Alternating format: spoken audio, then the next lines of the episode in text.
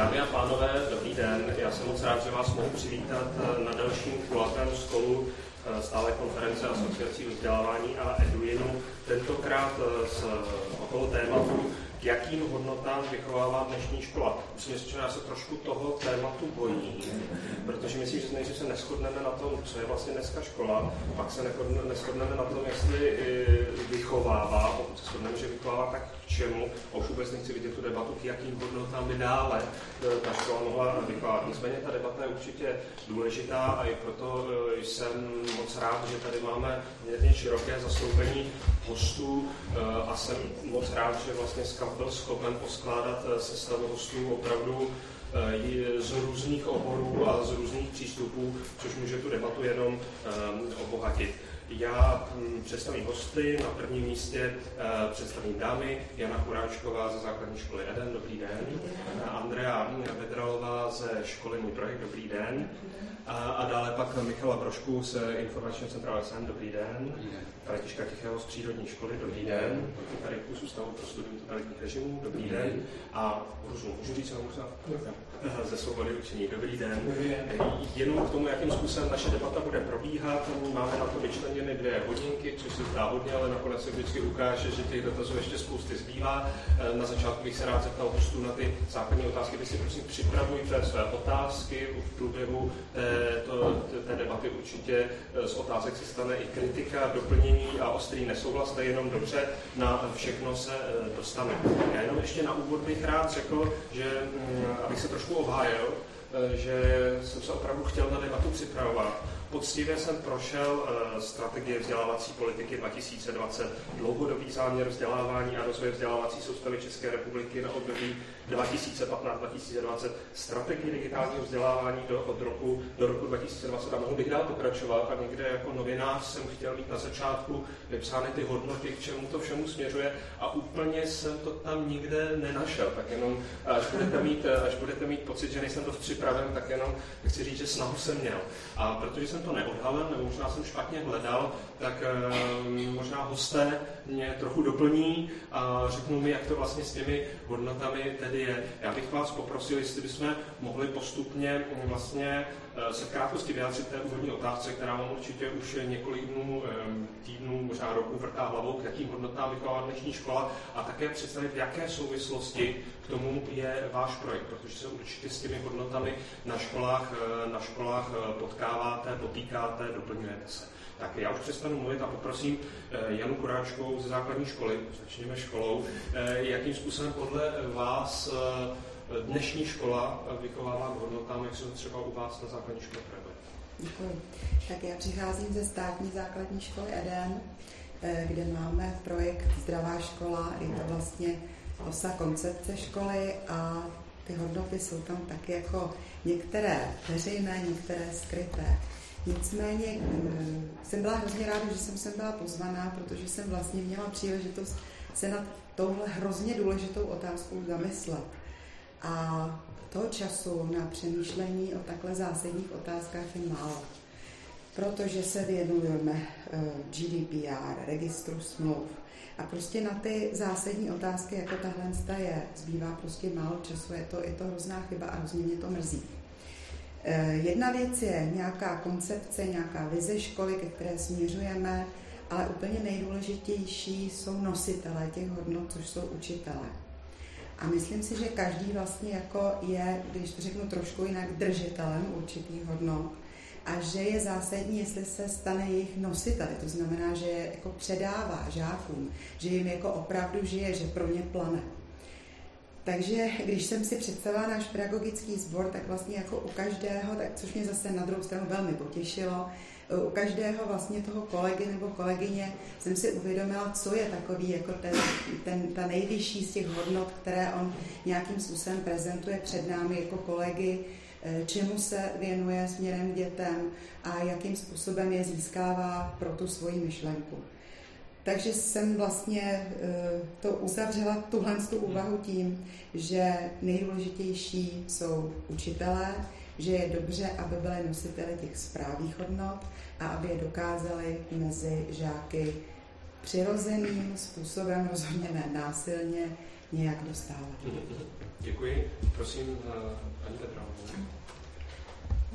Dobrý den, moje jméno je Andrea Vedralová, jsem tady za vzdělávací koncepci škola Můj projekt a naším klímem je náš svět je i můj projekt.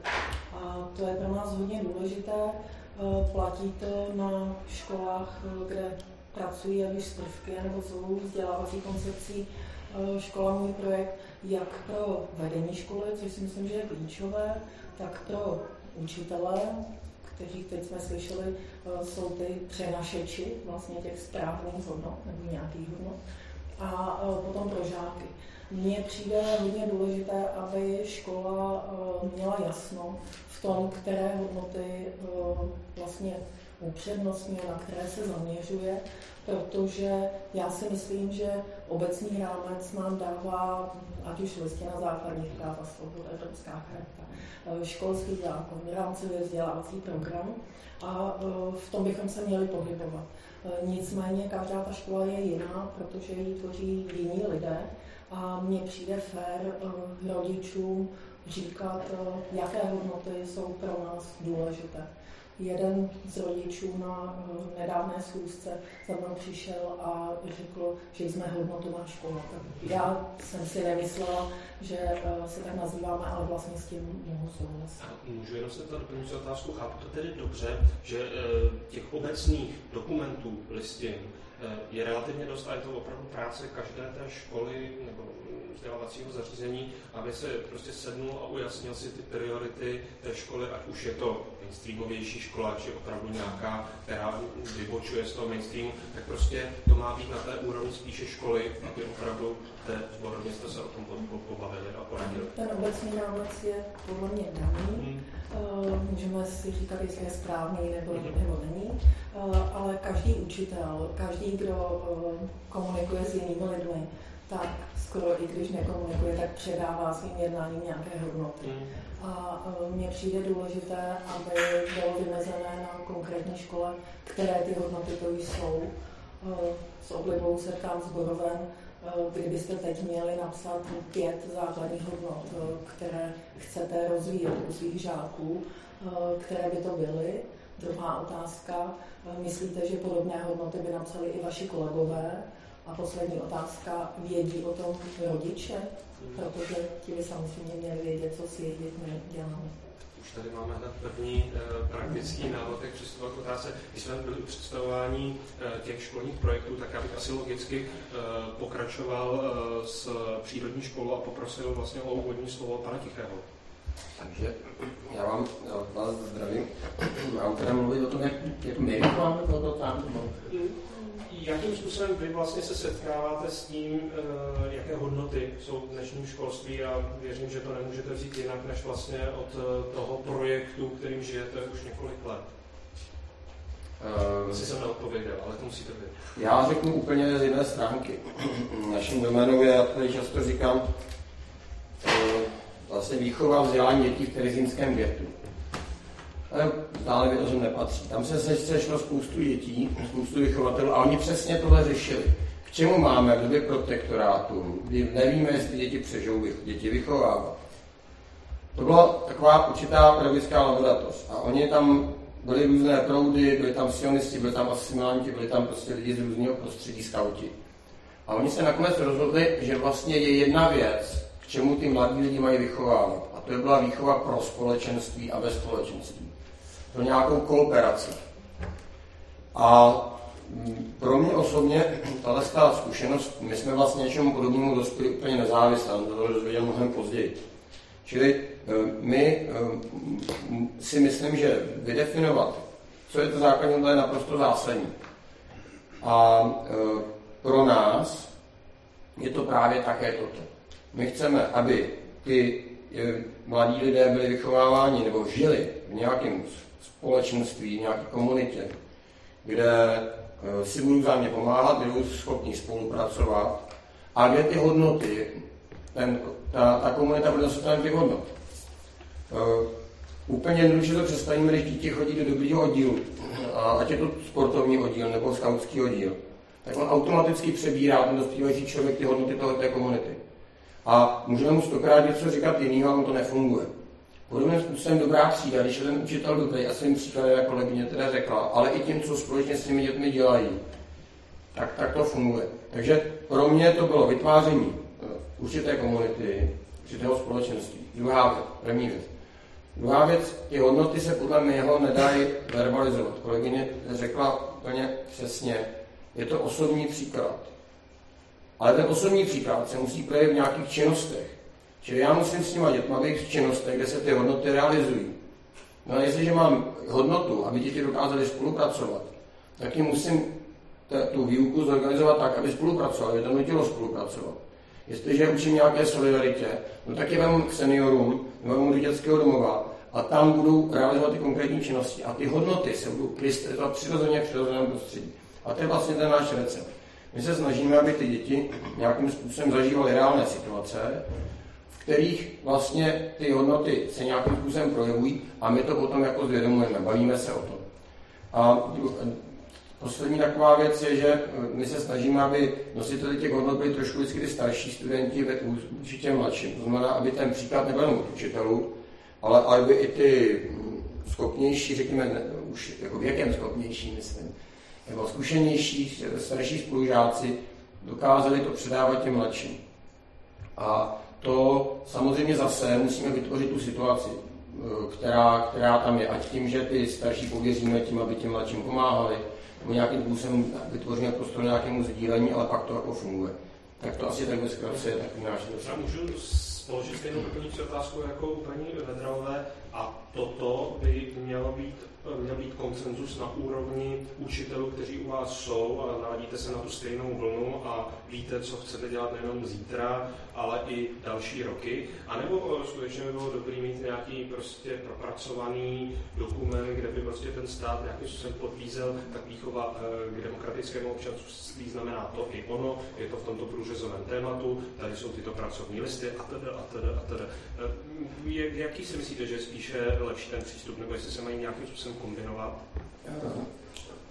Já si domnívám, že jsou určité obecné hodnoty, které by teda stát definoval, aby se to přičít, ale to prostě, které budou mít vepsány v srdci všichni. Když to budeme žít, tak to prostě nemusíme dát žádných dokumentů. No, čím víc papíru, tím tam mi něco chybí. Ale zároveň samozřejmě ta každá škola je specifická. Bude zveřejnou školy, které budou zaměřené na sport a budou zaměřené na výkon.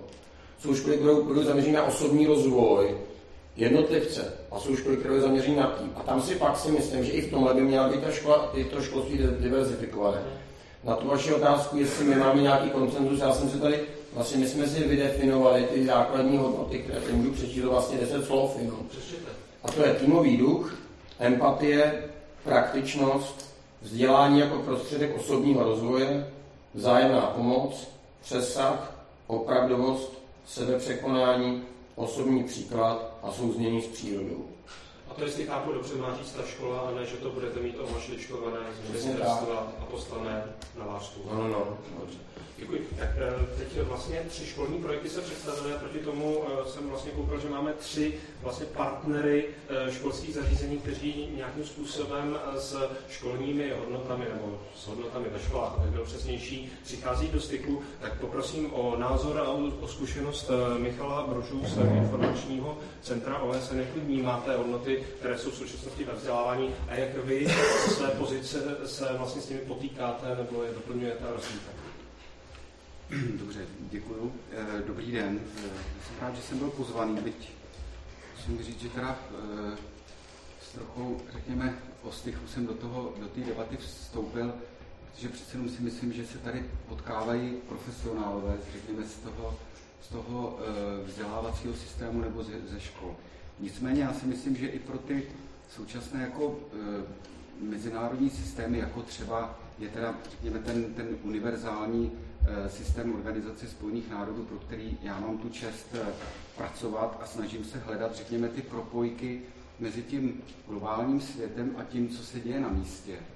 A nemyslím si, že to je něco objevného, že bychom na to přišli letos nebo loni, ale je fakt, že v té práci, řekněme, koordinace toho, co se děje v celém tom světě, se čím dál tím víc dochází k tomu, že je nejdůležitější se dostat jednak k jednotlivým lidem a že je důležité se dostat k mladým lidem, že je důležité se dostat do škol. To znamená, tam vzniká to podhoubí toho, jakým způsobem se potom e, ty mezinárodní vztahy vlastně utvářejí. Takže si myslím, že to propojení je vlastně strašně, e, strašně logické, strašně důležité. A já si dovolím vlastně k těm hodnotovým věcem podat, řekněme, asi trošku ještě širší pohled, než, než vlastně nabídne možná většina členů toho panelu, a přesto si myslím, že to je správně. A já se spíš zamyslím nad tím, jakým způsobem dneska vůbec k hodnotám přistupuje nejenom škola, ale řekněme celou, celá společnost. Abych se nerozplyznul úplně na ten celý svět, tak já se pokusím zůstat v tom našem českém, možná středoevropském prostoru. A moje výchozí, řekněme, můj výchozí názor nebo moje výchozí pozice k této diskuzi je, že vlastně ty hlavní hodnoty, o které nám jde, za, za mě by to e, bylo, řekněme, bezpečí, demokracie, svoboda, právo a řekněme nějaký rozvoj, tak si myslím, že vlastně jsme si zvykli je brát jaksi za ty takzvané granted, to znamená, máme je a není nutné se jimi zabývat. Musíme hledat, řekněme, technikálie, technologické postupy, jak vlastně e, ty hodnoty v té společnosti naplňovat. Já si myslím, že to není úplně správně, protože si myslím, že e, těch hodnot, e, těch základních hodnot nelze dosahovat, řekněme, tím e, velkým tlakem, tou velkou rychlostí, řekněme, nějakou e, silnou soutěživostí, anebo, řekněme, i, to, i tou pragmatickou pragmatickým e, přístupem, řekněme, k tomu, jakým způsobem se potom třeba žáci budou uplatňovat zaměstnání, ale že bychom skutečně si měli zamyslet, zamýšlet nad těmi trendy, které kolem nás, nejenom v naší společnosti, ale kolem nás probíhají. Tady si myslím, že už je potom jenom krůček k tomu hlavnímu, e, řekněme, e, trendu, který teďka vlastně je prosazován ve světě, to znamená transformace k té takzvané udržitelnosti, k tomu neúplně oblíbenému slovu. A tam si myslím, že vlastně ten, ten náš vlastně hodnotový systém, který utváříme prostřednictvím rozvoje nějakých, řekněme, nových dovedností, takže ho vlastně můžeme posunout tím, tím správným směrem. A já si myslím, že těm, že těm nikoli, možná bych to nenazval hodnotám, ale těm hlavním dovednostem, na které se teďka musíme zaměřovat, patří třeba kreativita, patří k tomu kritické myšlení, patří k tomu schopnost týmové spolupráce. Tady vlastně jenom navážu na to, co tady říkal pan Tichý. A řekněme, je to i schopnost možná nějakým způsobem empaticky předvídat, řekněme, ty další vývoje. Takže já už to nebudu natahovat, jako ten můj přístup je samozřejmě trošku širší, ale myslím si, že velmi úzce souvisí právě s tím přístupem, který se potom uplatňuje na těch jednotlivých školách, a také se domnívám, že vlastně nelze ze shora nastavit, řekněme, to, jak máme vychovávat a jaký, jaký ty hodnoty máme mít, ale myslím si, že by nás mělo propojovat právě to společné, společné směřování. Se, já jsem se zase na té doplňující otázce, tak omlouvám se, že jdu zase znovu, ale pochopil jsem to dobře, že spíše než to, aby vy jste si sedl ze zástupce ministerstva školství a zahraničních věcí a řeklo se, že v průřezovém tématu bude vysvětlován globální svět, globální souvislostech tak a tak, tak je to spíše o nějaké, nějaké detailní nabídce pro jednotlivou školu, chce, nechce, vy můžete něco nabídnout nebo nemůžete nabídnout, pojďme dohodnout e, nějaký projekt, který se opravdu může hodit jenom pro tu specifickou školu. Je to tak? Nebo to bych se teďka dostal už do, ty, do, do takové konkrétní podoby, to znamená, co třeba e, dělá, řekněme, e, Kancelář Organizace Spojených národů v České republice, tak tam už je to skutečně spíš na té rovině vazba, škola, projekt, e, napřímo nikoli, řekněme, abychom chodili e, poučovat nebo ovlivňovat e, ministerstva a podobné instituce, ale spíš najít způsob, jak interagovat s, s těmi školami, s těmi žáky napřímo a dávat jim podněty k tomu, aby je do toho, do toho vzdělávacího systému nebo do, to, do té výuky zařazovali po svém. My vlastně nechodíme s metodikou, ale jdeme, jdeme ven, řekněme, s určitou inspirací. A myslím si, že i ty nejširší otázky současné doby a toho budoucího vývoje se musí, řekněme, řešit způsobem, jak je uchopíme z dola, znamená od těch jednotlivců a nikoli, že ty instituce nastaví ty metodiky. Děkuju.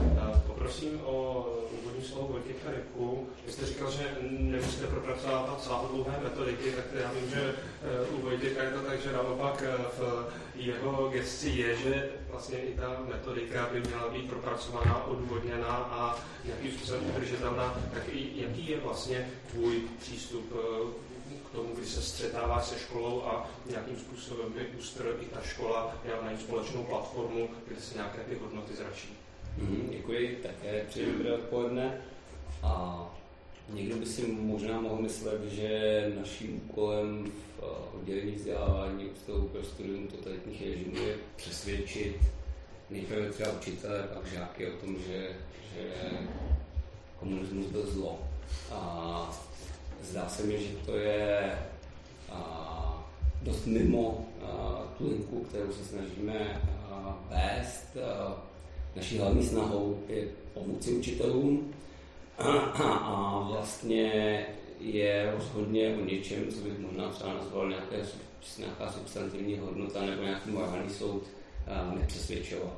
A nakonec si myslím, že ani úkolem učitelů není a, předkládat nějaké uh, silné morální soudy a z druhé strany nějaké morální soudy nejen do historického vzdělávání, nejen že patří a těžko se mu to vzdělávání může vyhnout. Uh, myslím, že se pohybuje uh, školní veřejnost, uh, odborná veřejnost a i celá společnost trochu uh, mezi velkou bázní z nějaké indoktrinace.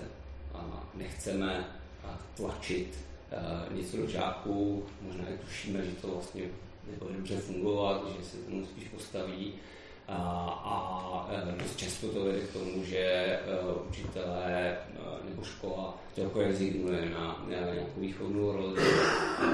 To, že rezignuje, ještě neznamená, že ji prakticky neplní, ale přesouvá se to často do nějakého uh, skrytého kurikula. Uh, to, uh, co se snažíme dělat, jak se naše práce třeba přímo dotýká hodnot, zkusí předvést na konkrétnějším příkladu. A to přesvědčování a vůbec nějaký, řekněme, dominantní výklad nedávné minulosti, protože to je naše hlavní pole, tak a, velmi často z pohledu učitelů přichází do nějakého zásadního konfliktu a, s rodinnou pamětí, s tím, a s čím přicházejí děti uh, do výuky. Uh, není to tak, že bychom si tenhle problém vymysleli, uh, ale uh, posledních deset let, co děláme, tak uh, za námi uh, chodí učitelé a, a, a žádají pomoc. Uh, my nejsme schopni nabídnout nějaký jednoduchý návod, uh, ale snažíme se udělat pár základních věcí s nimi, jednak vytvořit prostor, aby mohli sdílet své zkušenosti. To zní banálně, ale zase jsme tady, že na takovéhle témata ani v kabinetu, ani po škole moc času není, takže vlastně je to docela podstatná část naší práce. Pak se ale taky snažíme udělat v těch hodnotách a v těch pojmech to, jak tu situaci vlastně vůbec chápat, za pomoci najít určitou nějaké nástroje, jak se v té situaci vůbec orientovat. A, a zdá se, že tady to slovo hodnoty je takové hodně rozložené a, a že vlastně nevíme, co tím myslíme.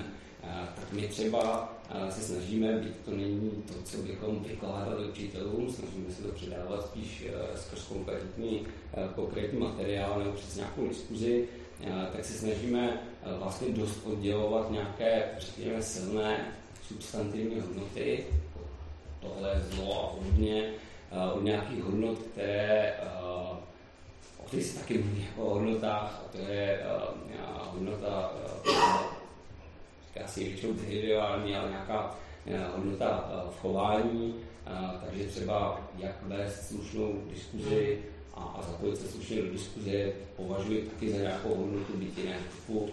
A, a nakonec někde mezi je to možná nejdůležitější, to je nějaká podmínka a to se mi zdá, že jsou z velké části dovednosti také kritické myšlení. A to může být s těmi silnými hodnotami dost často v souladu. A kdybych měl shrnout, jak se snažíme pomoci tedy učitelům při konfliktech lidé paměti žáků, třeba na malém městě, kde Straková jediná funkční továrna, děti většiny žáků jsou nezaměstnaní, a tak je to něco, co se dá shrnout slovem, slovem kultivace. Kultivovaná diskuze v třídě, kultivovaný prostor a zakotvené zakotvená práce v konkrétním materiálu na, na konkrétních záležitostech, která v tom konečném důsledku k nějakému morálnímu hodnocení může vést, ale to morální hodnocení by nemělo být předepsané a nemělo by být na začátku. Mm-hmm. Takže taky v tom neslyším nějakou velkou poptávku, aby se vytvářely nějaké nové ministerské e, papírové střechy, co jsou jednotlivé hodnoty, ale spíše to skutečně na té kultivaci v těch jednotlivých debatách, na jednotlivých příkladech.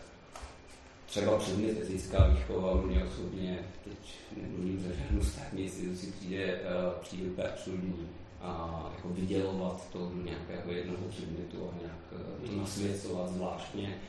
Naprosto se shoduji v tom, že, že to má prostupovat. Nicméně jako jakási danost, a když se nás někdo zeptá, za čím teda stojíme, jako, co, co ty naše hodnoty jsou, tak nějaká danost je. Já nevím, jestli si četl třeba školský zákon, mně to přijde vlastně docela silné vyjádření v tom školském zákonu, sociální soudržnost, lidská práva. Je to vlastně až trochu za eh, něco, na čem si myslím, že stojíme my. Občas nám někdo vyčítá, že to je málo, ústavní rámec, ale mně přijde, že důsledné, eh, důsledná obhajoba toho ústavního rámce jako, jako nějakého prostoru, ve kterém bychom eh, se měli pohybovat všichni a není svatý, ale jako nějaký způsob, jak eh, spolu vydržet. A to už je dostatečný rámec pro tu sporovnou, aby věděla, čím se pohybovat a jak utvářet ten konsenzus hodnotový. Poprosím i o vaše úvodní slovo. Možná představte i trošku váš projekt, nejenom jaké jiné metody vzdělávání nabízíte, propagujete, ale i jakým způsobem je to třeba v souvislosti s, nebo v konfliktu nebo v doplnění se s těmi hodnotami, které vidíte okolo sebe v tom mainstreamovém školství. Tak já děkuji za slovo i pozvání a přeju všem dobré odpoledne. Svoboda učení je iniciativa, která možná některým bude znít poměrně radikálně, usiluje o úplnou odluku školství od státu. A důvodem, jedním z hlavních důvodů, proč to tak je, je právě otázka toho hodnotového systému, kdy vlastně každé centrální plánování, a bohužel i to plánování ve školství, sebou přináší určité omezení svobody, svobody všech. A v momentě já naprosto souhlasím s tím, že každá škola vždycky, ať chce nebo nechce, tady máme kolegy panelisty ze škol, které, které rodiče nazývají hodnotové, nebo které ty hodnoty hodně řeší, jak jsme, jak jsme tady slyšeli, tak tyhle školy samozřejmě přináší hodnoty a domnívám se, že úplně každá škola, i ta, kde ta otázka nikdy nepadla, nikoho nezajímá a nikdo se na ní nikdy nezamyslel, stejně nějaké hodnoty vždycky těm studentům přináší, vždycky se to dít bude a na tomhle to není nic špatného. Na, na čem už mi přijde něco špatného je, když nad těmi všemi školami stojí nějaká instituce a nějaká skupina lidí, která diktuje ty hodnoty musí být takovýhle, takovýhle a takovýhle, tady máte něco, do čeho se musíte vejít, tohle musíte studentům povinně předat, tak dále. Protože považuji za velice nebezpečný. A za velice nebezpečný to považuji jednak z toho důvodu, že tím vlastně teda říkáme, svoboda lidí končí tam, kde nějaký úředník nebo politik rozhodne, že má jako nějaká tady jako hranice, kterou, kterou někdo, někdo rozhoduje, to je první věc. A druhá věc je, že jsem přesvědčen, že důsledkem toho je, že vznikají nadbytečné konflikty ve společnosti z toho důvodu, že když bychom měli decentralizované školství, tak vlastně vás, kteří dávají své děti do jiných škol, než třeba chodí moje děti, tak vám může být celkem jedno, jaké já mám názory a k jakým hodnotám bych rád, aby mé děti byly vedeny, protože je to otázka mě a té školy, do kterých chodí moje děti, mého okolí. Ale v zásadě to nemusí být až tak dalece otázka vás zejména, pokud se třeba z druhé strany republiky a podobně. V momentě, kdy tady máme centralizovaný systém, který, skrze který můžou všichni z nás spolu rozhodovat o tom, o čem se mají učit i vaše děti, ale hůř než o čem se mají učit, k čemu mají být vedeny a z jakého úhlu to má být prezentováno. Tak v ten moment, pokud jsou naše názory dostatečně odlišné, tak představujeme jeden pro druhého ohrožení. A to zcela bez nadsázky, jenom tím, že já budu mít jiný názor, jako výrazně jiný názor než vy, tak v tom systému, který tady máme tady, což znamená, že si můžeme demokraticky odhlasovávat to, jakým způsobem budou všechny školy nuceny předávat hodnoty dětem, tak ty rozdílné názory znamená, že se vzájemně ohrožujeme. A myslím si, že tohleto ohrožení, tomu se dá předejít a dá se vlastně vymítit, nebo aspoň výrazně zmírnit tím, že nebude žádný jako centralizovaný zákon, který bude zavazovat ty školy k tomu, aby vedly děti k určitým hodnotám. Možná doplním se vás, já věřím, že okolo našeho přístupu k věci se strhne debata, nicméně já se ptám, že než nastane ta možná odluka školství od státu, jsou i nějaké přístupy, nebo máte promyšlené nějaké teze, něco, abych teď řekl na půl cesty, něco, co by mohlo to současné, současný vzdělávací systém třeba posouvat tím vaším směrem, ale jak si tu radikálnější fázi se ještě Rozhodně. Uh, rozhodně uh, odluka školství od státu je obrovský krok, kterému je třeba dojít samozřejmě postupně. A svoboda učení má za to, že tím prvním krokem je alespoň dobrovolnost v tom, aby si lidi mohli zakládat vlastní školy, které nespadají pod uh, ten celkový státní rámec. Ten problém je v tom, že momentálně tady máme povinnou školní docházku, což třeba zdaleka není všude. Třeba ve Francii není povinná školní docházka, tam je jenom povinné vzdělávání. Tady máme povinnou školní docházku, což znamená, že každé to dítě musí chodit nejenom do školy, ale do takové školy, kterou stát prohlásil za školu. To, co, to, co my chceme jako ten první krok k té úplné odluce, je, že bude možnost si založit školu bez toho, aby, aby to stát posvětil, tam učit děti hodnotám libovolným, a když tam rodiče chtějí dát své děti, tak ať. Tohle to bylo tak. Jenom bych to zkrátil, prostě to rozvolňování toho samotného systému by vlastně vedlo v důsledku i k rozvolňování nějakých uh, ministerstvem dohlížených hodnot, ať už vyslovených či nevyslovených, protože by ta, pardon, ta škola se mohla být třeba trošku jinak. No, možná ne úplně rozvolňování systému, v momentě, kdy umožníte těm školám, aby byly založeny bez toho, aby je stát posvětil, tak v tu chvíli může být víceméně, jako není to úplně jedno, ale musí být do značné míry jedno, jaké požadavky má na školy ministerstvo a jaké jim říká, že mají hodnoty vštěpovat těm dětem, protože na těch školách, které by stály stranou tohoto, by takové požadavky kladeny nebyly. Samozřejmě je to první krok, ale myslím si, že je to, je to, je to ta první. Děkuji za ty úvodní slova. Teď máme před sebou několik otázek a co se dostane i na vaše otázky z publika.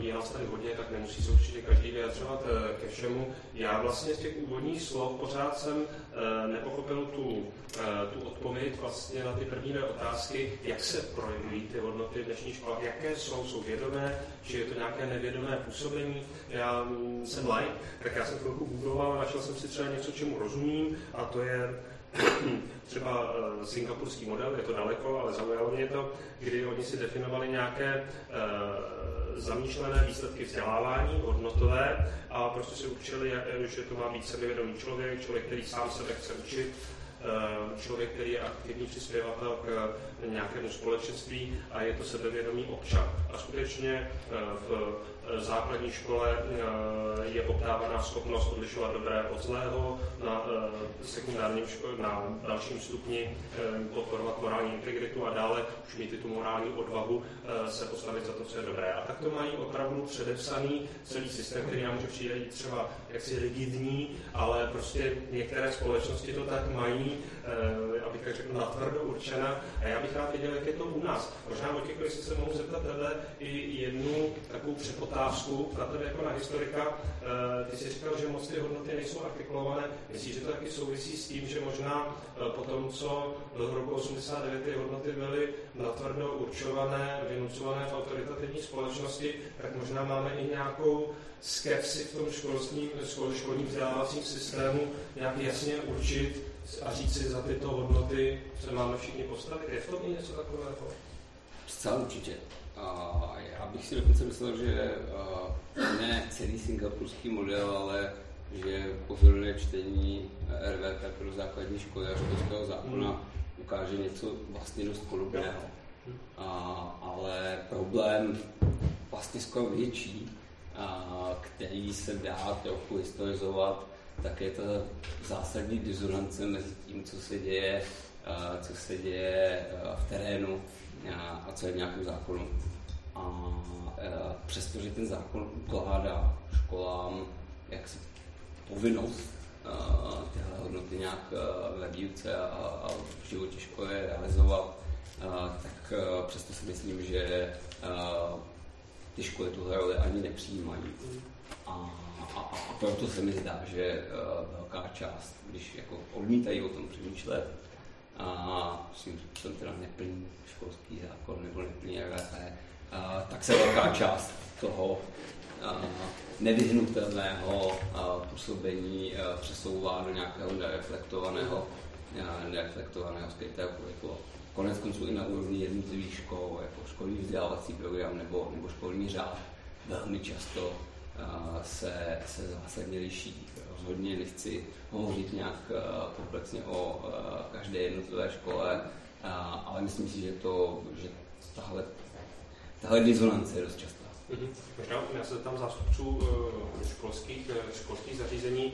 Je to tak, že to třeba někdy není, já vím, že u vás třeba se teda dávají tři otázky bezborně, ale je to tak, že do velké míry je to třeba neverbalizované, jenom prostě znáte ty své kolegy, víte, že ty lidé mají nějakou mravní integritu a věříte tomu, že budou ji dále přenášet na ty studenty. Jak je to konkrétně v těch vašich případech, případně jak by se to podle vás mělo vyvíjet? Já bych vlastně navázala mě to, co jste popsal, a je to velmi častá realita, ten formalismus přijímaný od opravdu České školní inspekce a až po učitele, rodiče a samozřejmě žáky, tak to je vlastně předávaný postoj, hodnota, převrácená hodnota, kterou jim předáváme těm dětem, a to mně přijde mnohem horší, než kdyby snad hodnoty nebyly ukotvené ve školském zákoně a tak dále. A nebo kdyby si skutečně ta škola z nabízeného nebrala tři, pět těch, kterým se chce věnovat se vší vervou, všichni o nich věděli a transparentně na nich pracovali. Od firmní kultury přes rozvoj, který jste ukazoval v Singapuru, v těch zemích, kde to berou vážně, tak samozřejmě je nastavený i systém hodnocení většinou kompetencí nebo gramotností podle toho, jak, jak s tím, kde zacházejí.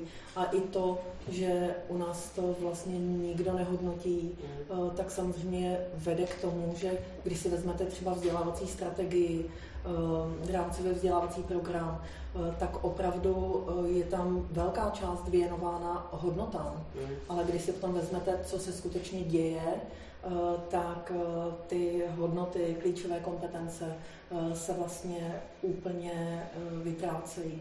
A jde to od vzdělávacích obsahů, které jsou nějak hodnotově zaměřeny, přes klima školy, protože nelze předávat hodnoty třeba o spolupráci, a teď si trochu lípnu, pokud každý učitel pracuje sám ve třídě a ty děti v životě žádnou spolupráci nevidí. A, a takových příkladů je spousta. Možná ještě bych se vyjádřila k tomu, jestli je třeba nebo není třeba uh, nějaká podpora těch učitelů v tom, jakým způsobem mají ty hodnoty uh, vlastně předávat. Tady jsme slyšeli uh, hodně, a vezmu něco hodně nekonfliktního, že je potřeba spolupráce, na tom se asi všichni uh, shodneme. A mm, já při školení sborovém jsem objevila spoustu opravdu jako poctivých učitelů, kte, kteří by si vzali třeba zrovna hodnotu spolupráce a ty děti k tomu vedly. A tak, jak je popsaná ta hodnota v rámcovém vzdělávacím programu, kdy ke každé klíčovce tam máte pět až sedm fousů, co má umět žák na konci devátého ročníku, tak ti jednotliví učitelé říkají, no ale já učím biologii v šesté třídě a já nevím, co to znamená, že moje děti umí spolupracovat zrovna v té šesté třídě. A takhle je to vlastně se všemi klíčovými kompetencemi. Takže já, přestože jsem proti všem metodikám, někdy jsem jich pár napsala, tak si myslím, že učitelé, mnoho učitelů, troufnu si říct většina, vlastně vítají nějakou oporu, nějaké podpůrné dokumenty, i protože toho mají opravdu hodně. A takovým dokumentem může být třeba u nás na škole, to řešíme mapami učebního pokroku klíčových kompetencí, kdy jednotlivá škola už si z té mapy vybere oblasti nebo vlákna, kterým se chce věnovat, to transparentně oznámí žákům, učitelům, rodičům a potom skutečně se na ně zaměří včetně nějaké zpětné vazby těm žákům. Jestli se nepletu, tak navíc rámcové vzdělávací programy jsou před nějakou revizí. Jestli se nepletu, aspoň se o tom debatuje, tak možná i to je důležitý podnět do těch debat, o kterých já laicky nevím, jak jsou daleko, že vlastně ty sociální aspekty, které jsou tam vypsané, aby také zatím bylo možnost něco konkrétního představit s nějakou oporou.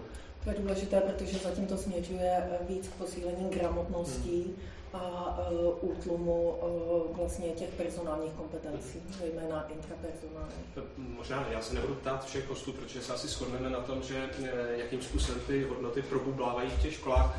Uh, možná bych se raději zeptal na tu další otázku, a to je, jak si lidé vyrostou z dnešního způsobu vzdělávání, což je samozřejmě už něco, co se nedotýká jenom těch hodnot, ale uh, postavme to na, na těch hodnotách. Možná já od vás očekávám nějakou provokativní tezi, tak zkuste, zkuste, zkuste váš názor. Co si myslíte, že vlastně to současné vzdělávání s tím, jakým způsobem hodnoty jsou v tom mainstreamu ukotveny, tak jaké to uh, produkuje, produkuje, to je velmi špatné slovo, jakým způsobem, jaké to utváří mladé lidi pro současný svět? To je samozřejmě strašně komplexní otázka a je fakt, že toho člověka to utváří z mnoha stran a z mnoha úhlů. Nicméně je tam jeden, který považuji za ten alarmující a který právě je jeden z těch důvodů, proč si myslím, že není dobře, aby stát byl ten, který vlastně ovládá a rozhoduje o celém školství, je, že ty školy vytvářejí lidi závislé na státu a to takovým způsobem, že jim celý život vlastně nějakým, nějak jednak to prahově a jednak přímo podsouváno, že ten stát potřebují, co všechno by bez něj nebylo, i tam, kde to zřejmě není pravda, protože třeba vidíme některé služby, které jsou poskytovány jinde.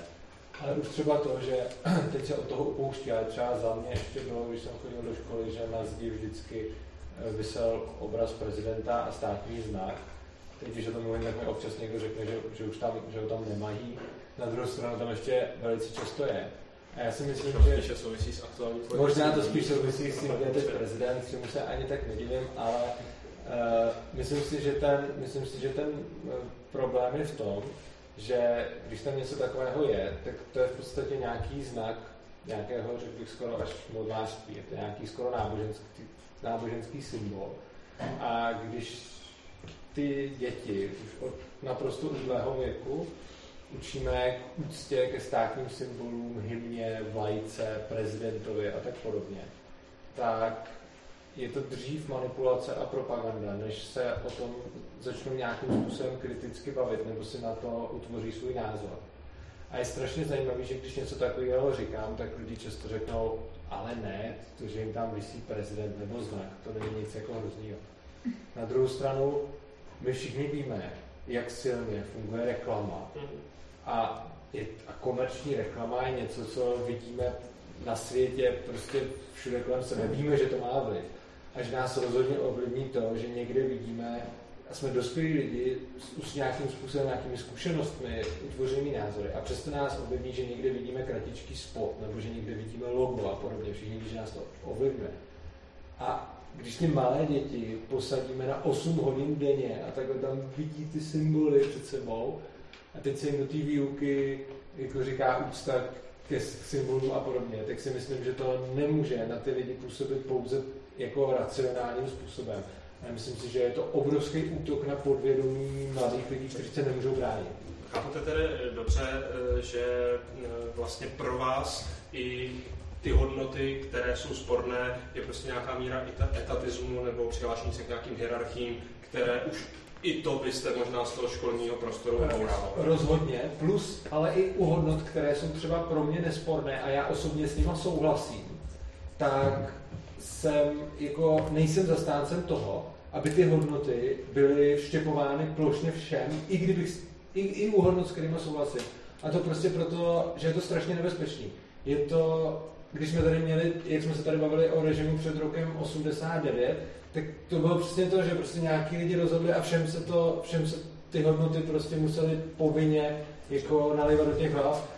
A já, myslím, už, že, já to možná nechám pak na dotazy z publika, protože věřím, že debata o tom, jestli člověk jak, jak si začíná na zelené louce a všechno si utváří. Já bych jen, já bych jen dodal, já vím, že všichni si, jen jediný, co k tomu dodal, neříkám, že teď to tady je tak špatný, jako to bylo tehdy. Jo. Já vím, že teď máme jiný hodnoty než tehdy, ale jsem proti tomu, proti tomu plošnému vštěpování, protože to prostě nebezpečí. Tak i to jsou hodnoty, které do toho, do, do, s tím souvisí. Já možná se zeptám pana Tichého, u vás ve škole prostě musíte mít nějakým způsobem e, sformované hodnoty, nějaký, nějakým způsobem vaši školu směřujete. E, zkuste jak si popsat, proč prostě vlastně z vaší školy, nebo jaký z vaší školy e, odcházejí studenti a jak, jaký je ten záměr, jaký by měli být. Já možná to řeknu na příkladě, když se ptáme našich absolventů, když přijdou na vysokou, tak jakoby čím se liší od těch ostatních, jo. A to říkám, mají na testra, která oni odmaturovala, říkám, já jsem tam jako v jiném světě, já jsem tam přišla, říkám, oni přišli na, na, na, na, na přednášku, všichni sedí a mlčejí, první věc, jo. Já se furt ptám, na mě koukají, že jsem divná. Potom nám rozdělili nějaký témat a já říkám, že jsem mě neznala tu holky, já říkám, hele, tak dobrý, tak máme tohle, tak se rozdělíme, tak se uděláme skupinu, kdy rozdělíme si tohle ty témata a tohle, tohle, a oni na mě tak koukají, říkám, a ty jsi jako co? A co jako chceš?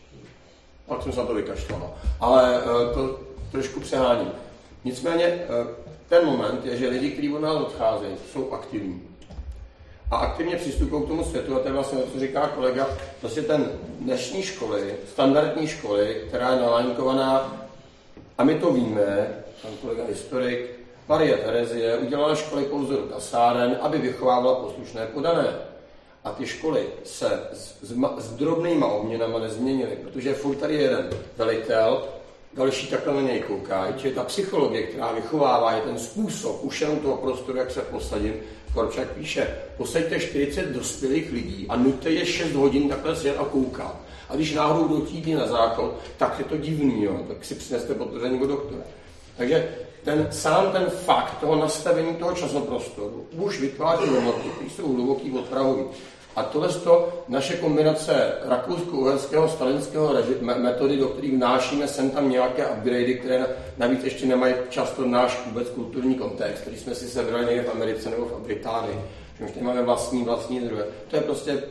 A teďka samozřejmě ty, kteří vycházejí z té školy, jsou především součástí nějakého systému, jsou k tomu vedení.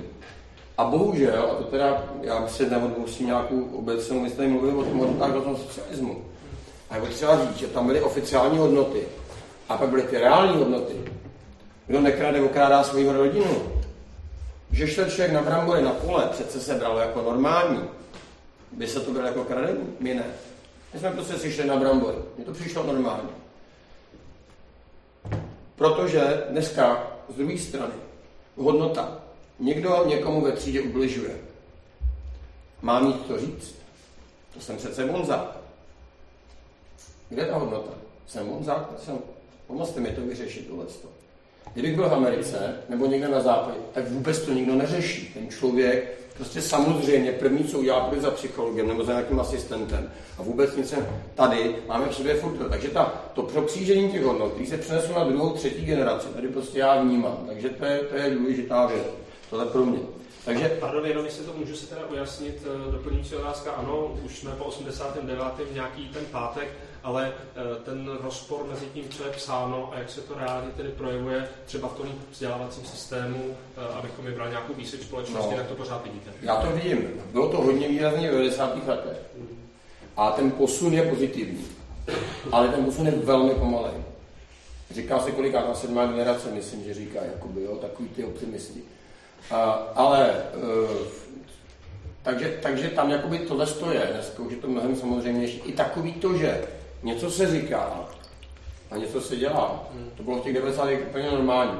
Dneska, bohužel, to ta mladá generace někdy bere, takže každá blbost, co ten establishment vymyslí, oni vlastně se s tím identifikují.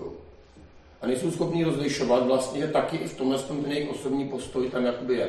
Ale když se vrátím k tomu, tak já si myslím, že nebezpečí současného systému, a nejen školského, je obecně, že vychovává skutečně lidi, kteří jsou v podstatě součástí soukolí a nemají tu aktivitu jako vystoupit, ne proti tomu systému, ale aktivně v rámci toho systému, jako být nějakou způsobem aktivní. Takže to si myslím, že, že je věc, která jakoby pro mě vidím základní problém a my se snažíme, aby tohle to nebylo. Čili ty děti, aby o těch věcech mluvili od malička, aby je dělali, aby skutečně byli aktivní tam, kde je potřeba.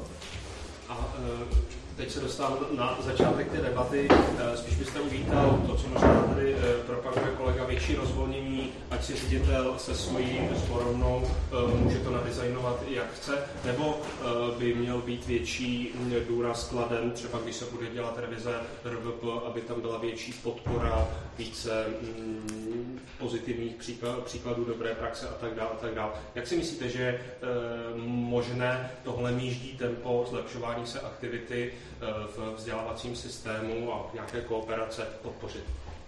Já se domnívám, že vlastně zaznělo, ty se mi líbil příspěvek kolegy z O S N, že ty základní hodnoty, jako je demokracie, jako je svoboda, jako je respekt druhému, prostě by nějak měly být. A to si myslím shodneme se všema a že někdy možná, jak se ta společnost posouvá někde úplně někam jinam, tak to jako je důležité a to se stejně nedá vyměnit. A, a čili tam by to mělo ten rámec být, ale potom by mi mnohem víc jako bylo blízké, jak říkáte, příklad dobré praxe. Jestli uděláme nějaké metodiky, já jsem si uvědomil, že já i když vymyslím program, mám ho přesně nalinkovaný, tak ani stejné, stejné školy, další třídu, já ho nemůžu přesně použít. Natož prostě někdo tady vymyslí to vlastně. Čili pro mě jsou mnohem zajímavější určitý podněty, nápady a v tomhle tom, ale ten důraz by měl být, a to si myslím, že v tomhle tom to R V P má ten formalismus, v tom, že by to mělo vycházet právě z těch aktivit. Kolegyně krásně řekla, jak můžu vykládat jako spolupráci, jestliže tam nevytvořím minimálně aspoň skupinovou práci. Jo? A my vlastně od těch dětí chceme, nebo taková věc, jakoby je respekt vlastní práci. Jo? Práci druhého člověka. Jestliže prostě ten dítě přijde do třídy, co tam pod sebe s proměnutím nadělá, tak to za něm uklidí uklízečka. On odejde domů, doma si to prostě odhodí, maminka to prostě hodí do myčky. Jak on si má vážit práci dvě lidí? Když my s těma dětma, dejme tomu, jsme týden na výjezdu, kdy oni si musí naštípat dřevo, musí si uvařit, musí zanávit po své umět, protože si ho neumějí, no tak prostě ho má špinavý, že jo, a tak dále.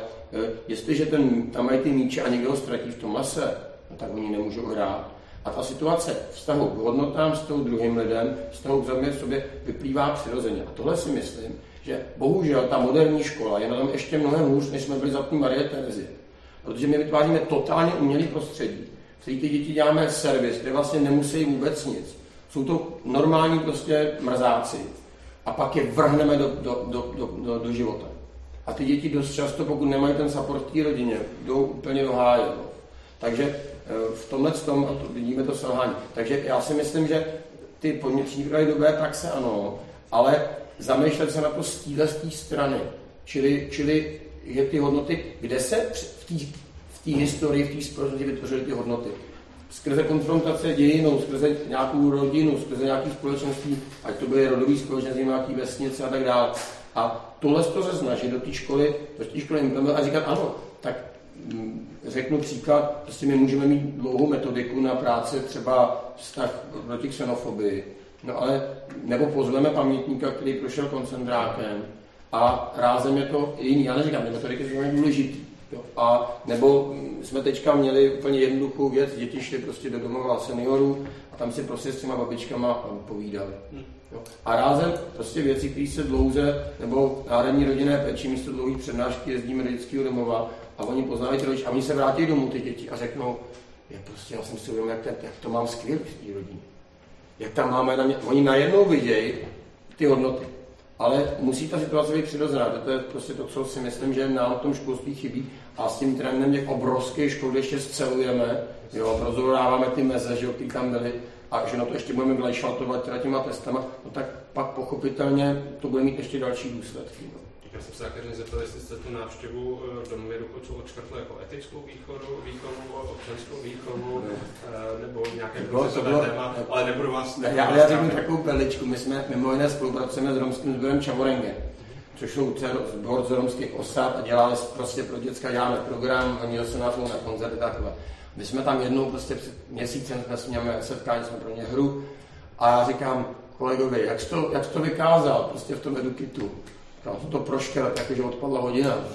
Dobře. Protože ono se to nedá nikam zařadit pořádně. Jako my už máme vyčerpaný ty, ty průřezový témat, už máme vyčerpaný, tak už ne, tak dobrý, no to se nic nedělá. Přeskočme, to nebude tady dávat povídky, jak se co může udělat. Chci se ptát vás na to téma, jak si lidé vyrůstají z dnešního vzdělávání v tom ohledu, že spoustu z těch témat, kterým vy se věnujete, tak se v posledních letech dost razantně v té společenské debatě proměnily, ať je to migrace, udržitelnost, Česko v globálním světě a tak dále. Do té doby, já možná si to nejmě představu, ale myslím, že šlo prostě přetabují odkývat solidarita, ano, demokracie, ano a tak dále. A najednou je ta situace dramaticky jiná, celá společnost si s tím neumí moc dobře v Česku asi poradit a věřím, že je to opravdu hodně náročné pro ty uh, učitele nějakým způsobem k tomu přistoupit. Tak mohl byste říct vlastně váš pohled, případně i třeba jaké máte aktivity, uh, které se toho dotýkají a týkají se vzdělávání? Děkuji. Naprosto souhlasím. Já se přiznám, že vlastně jedna věc, která, za kterou vlastně z mého pohledu můžeme vděčit tomu fenoménu migrace, je, že vlastně se nám tady vlastně v tom středoevropském prostoru opravdu otevřel konkrétní globální svět. Jo? On byl do té doby v podstatě pořád někde jako docela daleko a dalo se o něm možná jako přemýšlet, dalo se o něm nějakým způsobem možná i ideálně jako e, učit způsobem jako charita a podobně, když pošlu jako pěti korunů, tak se z toho postaví tohleto a najednou ten svět je tady. A my jsme se, my jsme se ho trošku lekli. E, a já si myslím, že e, to ukazuje na jednu věc, že vlastně, teď možná budu docela kritický, ale možná to bude i dobrý pro tu diskuzi. Teď budu konkrétní, ještě se vrátím k té vaší otázce, jako jaký lidi vlastně teďka z toho vzdělávacího systému vycházejí. Já si myslím, že vlastně jsou nepřipraveni. Jsou nepřipraveni vlastně na tu, na tu realitu toho fakt rychle se proměňujícího se světa. Jo. A myslím si, že si s tím vlastně moc nejíme rady, rady. A přesně to, co jste říkal, říkal vy, v té debatě okolo migrace se to vlastně projevilo, protože vlastně my si s tím opravdu poradit neumíme, my tady vlastně žádnou migraci nemáme. Přesto diskuze je tady opravdu jako do dneška celkem, celkem vyhraněná. Takže já si myslím, že vlastně ty lidi zatím, který vychází z toho vzdělávacího systému, jsou nepřipravení na ten, na ten širší globální svět, nepovažují ho za svůj, vlastně necítí se za, ním, za něj žádným způsobem odpovědný. A když se podíváte vlastně, jak se vztahujeme třeba i naven, třeba k mezinárodním institucím, jako je třeba Evropská unie, nebo jako je O S N, tak vlastně většinou tak, že buď je, jak si chceme instrumentálně nějakým způsobem využít, to znamená, co nám vlastně přináší, což je v pořádku, já to jako chápu a můžeme dokonce docházet k tomu, že některé věci nefungují tak, jak mají a tak dále. Ale mám pocit, že vůbec nevnímáme hodnotově. Jako jak Evropská unie, tak O S N jsou v podstatě o tom, co jsem tady říkal na začátku. Tam jde o bezpečnost nebo mír, to slovo tady pořád ještě je oblíbený, ale jde o bezpečnost, o práva nebo lidská práva a jde o rozvoj. To jsou vlastně základní vlastně věci, které nám ta Evropa a vlastně ten globální svět by měl přinášet, aby jsme nebyli vlastně ohroženi a aby jsme docházeli nějakým eh, způsobem žít. Ale my vlastně si myslím, že nevychováváme nebo nevzděláváme děti k tomu, aby si řekli jako teď vstupu do života a já jsem ten, který bude tvář. Já vlastně jsem naučený na to, že budu říkat, no oni to zase udělali špatně, oni to zase, jako my utváříme i ten celkový globální svět, což je fakt těžký téma, protože pokud máme svět sedm a půl miliard lidí, který dál roste, jo, tak je to fakt jako vlastně věc hrozně náročná. Myslím, že i pro tu školu. Vlastně jako ta škola najednou si říká, no tak co já to mám udělat. Ale vlastně se možná do té školy nedostává dostatečně, řekněme, podpory toho, a teď nemluvím třeba o financích, jo, ale opravdu podpory k tomu porozumění. A myslím, že tu školu v tom necháváme samotnou, protože i ta společenská diskuze vlastně tu školu drží v takovém jako, že ona si vlastně s tím ani neumí zase tak pořádně poradit. Můžete třeba uvíct, jestli vás vlastně narychle napadá nějaký příklad vlastně vašeho centra ve spolupráci s nějakým vzdělávacím zařízením nebo okolo vzdělávání, kde jste měl pocit, že to prostě vychází, studenty to baví a je to nějaký přínosný pro tu společenskou debatu? Vám říkám, že vlastně se trochu ostýkám o tomhle mluvím, že my jsme vlastně byť zastoupení globální organizace, jsme strašně malí a většinou se to vztahuje ke mně, všechny ty aktivity, takže vlastně pokud bych měl říkat, jako jestli něco děláme dobře nebo tak, tak vlastně hodnotím sám sebe, snažíme se, snažíme se, snažíme se, protože se domnívám, že to nejúčinnější, co můžeme udělat, může být jako do té školy jít, nebo ona může přijít k nám, to je jako celkem, celkem jedno. Snažit se ty otázky otevřít, ale někdy se to povede, někdy si to sedne. Někdy mám pocit, že jsme to úplně nezvládli, že se to jako, že to propojení tam nenastalo, že bychom se měli dál jako učit být lepší vzdělávatele, lepším způsobem ty témata podávat. Ale, ale snažíme se o to, snažíme se to udělat tím způsobem, že se snažíme těm vlastně žákům, eh, musím, přiznám si, že nedávno jsme jako nešli pod střední školu, protože já jsem se těch základek vlastně bál. Teď už si troufneme i na ty základky a říkám, někdy jako mám pocit, že jsme se trefili, někdy, někdy ne, ale potřebujeme vlastně těm žákům vlastně to téma jako předhodit, aby si ho vlastně z té země dokázali sebrat sami, aby ho dokázali uchopit. Já změna klimatu, to je prostě fakt strašně složitý problém a nikdo si s ním pořádně neví rady, ale přesto si myslím, že je dobrý vlastně jim ho předhodit, ať o něm začnou přemýšlet. Vlastně není, není asi to nejlepší, přijít do té školy a začít ty děti přesvědčovat o tom, že změna klimatu je a že nás vede do záhuby. To si myslím, že prostě fungovat nemůže. Jo. Ale zase jako nechat to, že teda změna klimatu je příliš velká, příliš daleko, aby my jsme se tím zabývali, tak to si myslím, že je taky špatně. Takže tyhle ty rozpory tam vidím. Není to jednoduchý se přesto přenést a přesto si myslím, že jediné, co můžeme udělat, se do toho odvážně pustit. Občas si možná nechat vynadat, že to vlastně nebylo úplně dobrý a poučit se a příště to zkusit jako líp.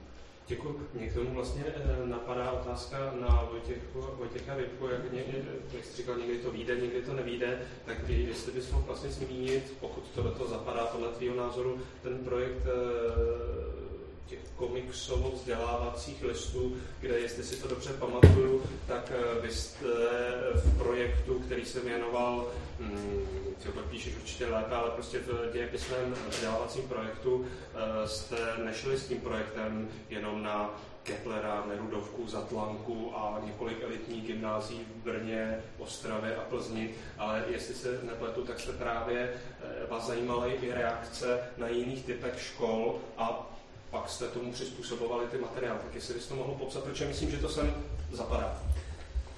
Jasně. Já jsem si tady napsal pár bodů a bezvadně mě to... A úplně jsem to rozhodil, pardon. Ne, bezvadně mě to na, na ně sedí. Myslím si, že takhle, mám takovou trochu závěr z velikých otázek, jako je, k čemu vychovává škola děti. Já to nevím, mám tendenci do toho hodně a, projektovat svoji roli rodiče spíš než vzdělavatele v ústavu.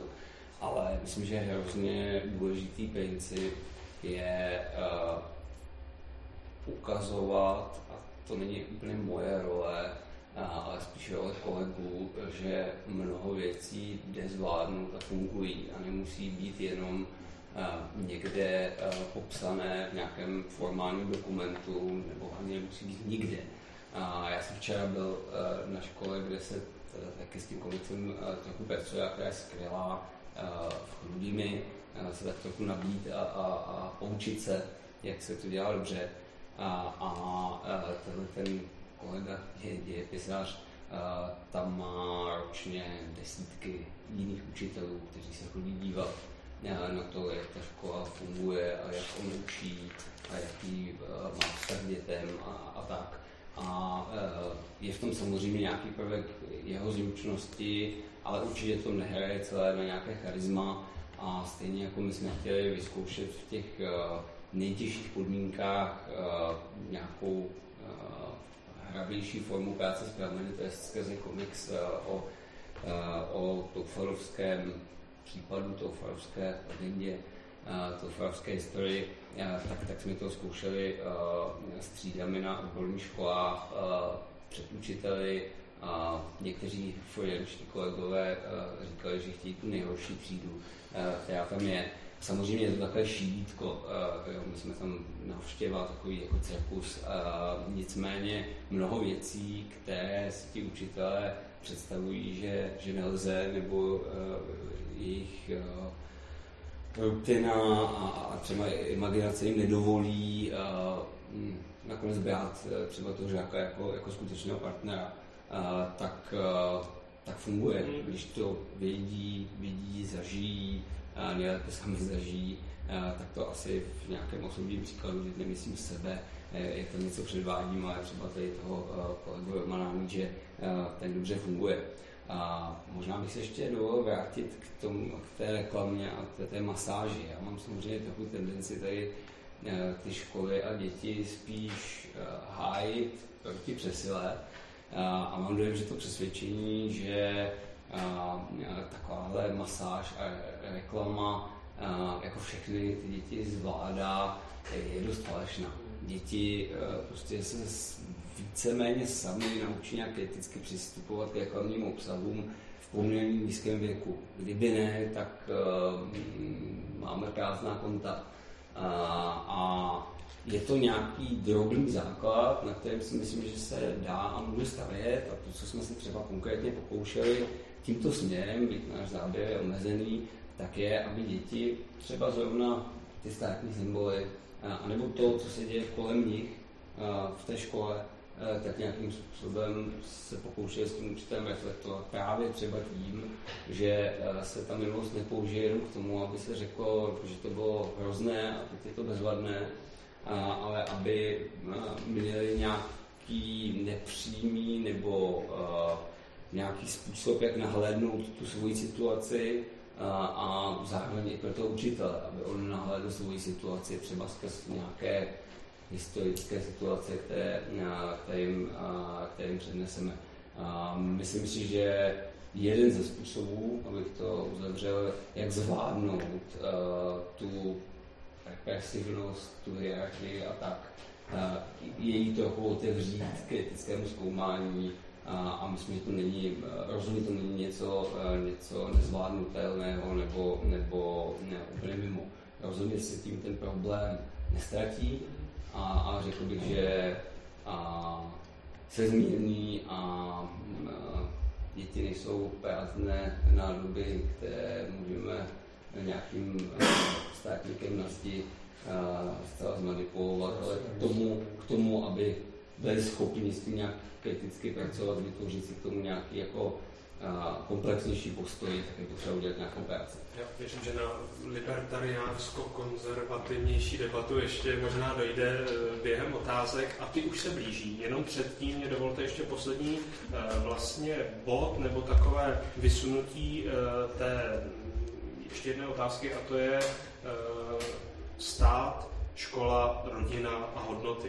Protože si myslím, že nakonec možná nejvíc otázek bude k tomu, jakým způsobem do toho ještě vstupují rodiče a jakým způsobem najít ten uh, konsenzus. Tak já bych se vlastně na začátek zeptal vás, jakým způsobem vy vnímáte nejen to, jak to teď u vás na škole chodí z hlediska mm, toho stýkání a potýkání se s rodičemi, ale jak se to možná vyvíjelo a vyvíjí a jestli by vlastně mm, ta spolupráce na těch hodnotách nebo vůbec dobré spolupráce mezi školou a rodičem se mohla nějaké lépe rozvíjet. Já chápu, že pro člověka, který je dennodenně v tom systému, je to složitý nějak zobecnit, ale zkuste. Ano, určitě se pokusím. Tady vlastně zazněla hrozně hezká myšlenka, že jsou jakési obecné, nezpochybnitelné hodnoty a pak jsou teda jakési trendy. Stejně jako jsem přesvědčená o tom, že nepotřebujeme definovat ty hodnoty a mít je nadefinovány a plnit ty odškrtávací, které ano, které ne, to rozhodně ne, že by to mělo být vlastně v kompetenci vedení každé školy, tak jsem přesvědčená o tom, že by měly být ty hodnoty sdílené. Aspoň, aspoň teda ty nespochybnitelné. To znamená sdílené pedagogy a pochopitelně sdílené i rodiči. A je potřeba hlavně mít ten prostor a jako dávat si prostor, aby se s rodiči o tom mohlo mluvit. Aby vlastně, když není něco jasné, protože obvykle je to skutečně problém komunikace na těch hodnot, tak abychom vlastně nemuseli řešit ty problémy, které by ani nastat nemusely, kdybychom si to hodnotově vyjasnili na začátku. Takže jako úplně konkrétně my ten prostor třeba dáváme tím, že pořádáme takzvané rodičovské kavárny, kde prostě jako v naprosto nekonfliktním prostředí, tak nekonfrontačním a nekonfliktním, tak si prostě můžeme popovídat a ano, dojde prostě jako, jako někdy, někdy i na to. Já ty velké myšlenky trošku dostanu, jako teď, teď jsme měli poslední kavárnu, která se, tý, která se týká vlastně čtenářství a, a četby a tak dále, protože někteří rodiče se velmi podivují nad tím, kolik titulů mají děti přečíst, protože mají velkou svobodu v tom výběru, ale jako, jako odcházeli s tím, že jsme si to vyjasnili, že jako, jako byla to prostě shoda, ale je hrozně důležité o tom mluvit, jako mít tu možnost. Ješ, ještě bych ráda řekla to, to, co tady prostě zní a mě to strašně rezonuje, že s těmi hodnotami, o kterých je tady řeč, tak je potřeba pracovat a prostě jako, jako chvílema na nich i dřít. Tady zazněly bezpečí, demokracie, svoboda.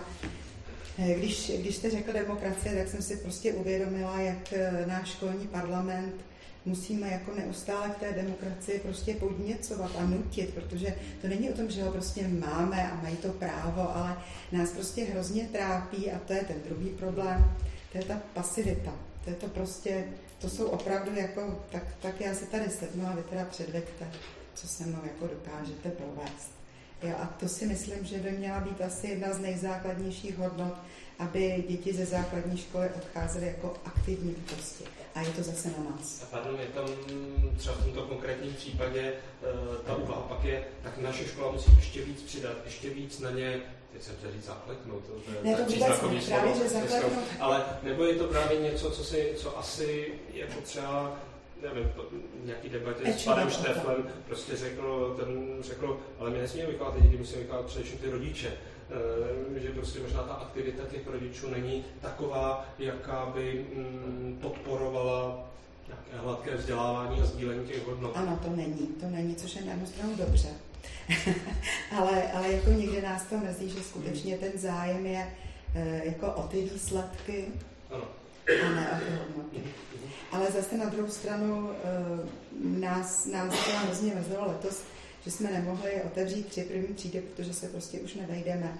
A museli jsme odmítat zase, a to je tedy ten, ten diktát státu, museli jsme odmítat děti z nespádové oblasti, přestože tam ty rodiče vlastně předpokládám, že šli za těmi hodnotami.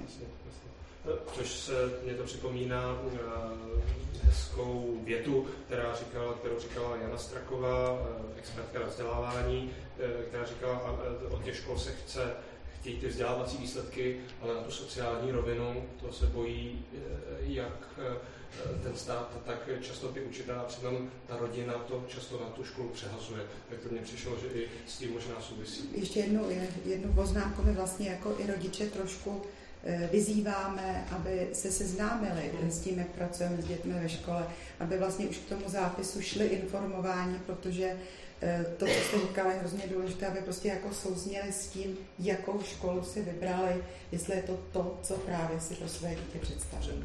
Děkuji, já myslím, že tady zaznělo spousta myšlenek, jenom velmi namátkou mít nějaký hodnotový konsenzus ve sborovně, nějakým způsobem přistoupit k revizi, robit to tak, aby to byly příklady dobré praxe, nejrůznější jednotlivé návody, přístupy k tomu, jakým způsobem s hodnotami pracovat, koho si například zvát do debat a tak dále. Takže těch věcí tady byla celá škála a já jsem teď moc zvědavý vlastně, co koho z vás zaujalo, na co si chcete doptat a já myslím, že tam máme ještě pár bodíků, ale myslím, že v té debatě je otevřeme a případně i s čím nesouhlasíte. I to, to tady má zaznít. Tak prosím, kdo má zájem o první, první otázku? Se bojíme, jestli se rovnou dostaneme hned s vzděláváním od státu, nebo bude něco, něco, něco méně, méně velkého, povídejte. Můžu se zeptat právě na ten problém teda u těch rodičů, kterých třeba se spádově jejich děti dostaly do nějaké školy a oni úplně nesouhlasí s těma hodnotama, takže děti jsou ve škole, mají jedny hodnoty a pak třeba můžou mít, může dojít k nějakému konfliktu, že doma třeba zase jsou trošku jiný. Jak se to řeší při třídní schůzkách? Mě třeba vždycky překvapuje, že na třídní schůzky chodí jenom rodič bez dítěte. Že vždycky jakoby ten kontakt je učitel a dítě a pak je učitel a rodič. A nikdy se nesednou tady ty tři právě dohromady u takového kulatého stolu, nebo jestli se to děje. Jestli můžu, můžu odpovědět, tak já si myslím, že na spoustě škol už jsou takzvané tripartitní schůzky. A ano, a je to jako neocenitelný formát, protože tam se opravdu nemá kdo za koho schovat a všichni, všichni tam mají prostor k tomu, aby si řekli to, co si potřebují říct. Jsou, u nás třeba jsou ty tripartitní schůzky v listopadu a potom jsou, když je potřeba. Já můžu jako rodič a účastník tripartitních zkusek potvrdit, že to opravdu jenom podporuje ne snad ty hodnoty, ale že nikdo nemůže tvrdit, že ten druhý v té trojici má třeba nějaké hodnoty a rovnou nějakým způsobem to třeba trošku pozměnit, a je to velmi efektivní. Já nevím, jestli k tomu máte nějaký, nějaký názor, jakým způsobem vlastně řešit to, že třeba se dostane rodič, nebo rodič ne, ale dítě s nějakým hodnotovým nastavením z nějaké rodiny, třeba do nějaké školy, kde se necítí úplně komfortně a co dál, protože to určitě zakládá spoustu pak problémů, které jsou jak v tom vzdělávání, ale i prostě vůbec v tom růstu toho dítěte. Tak já nevím, jestli k tomu máte nějaký názor. Um, začnu asi na školách, kde pracuji, protože nám to přijde extrémně důležité a bezpečné pro dítě, aby než dítě nastoupí do školy, tak rodina i škola si řekli, co chtějí, co můžou, co, kam půjdou a co naopak ne. Tak máme nástroj K S O, která analýza dvě stě sedmdesát kartiček, které rodiče tak čtyřicet minut skládají bez vajek, když tam jsou oba rodiče, protože si spousty věcí ujasní a z toho potom vlastně jdeme do mnohem větší hloubky a můžeme se bavit o tom, že tohle jim nenabídneme, doporučíme školu, která je třeba víc výkonovější a tak dále. A tak to je vlastně ten začátek. No a co mně přijde hodně důležité, protože tohle se týká pár škol samozřejmě. A když jste se ptali, jak to je teda stát, škola, rodina s hodnotami, tak mně přijde nespravedlivé vůči některým dětem, že jsou děti, jejichž rodiče se zajímají o vzdělávání, jsou aktivní a najdou si školy, která souzní s jejich hodnotami a tak dále. A pak jsou děti, které vlastně nastoupí do nejbližší státní školy.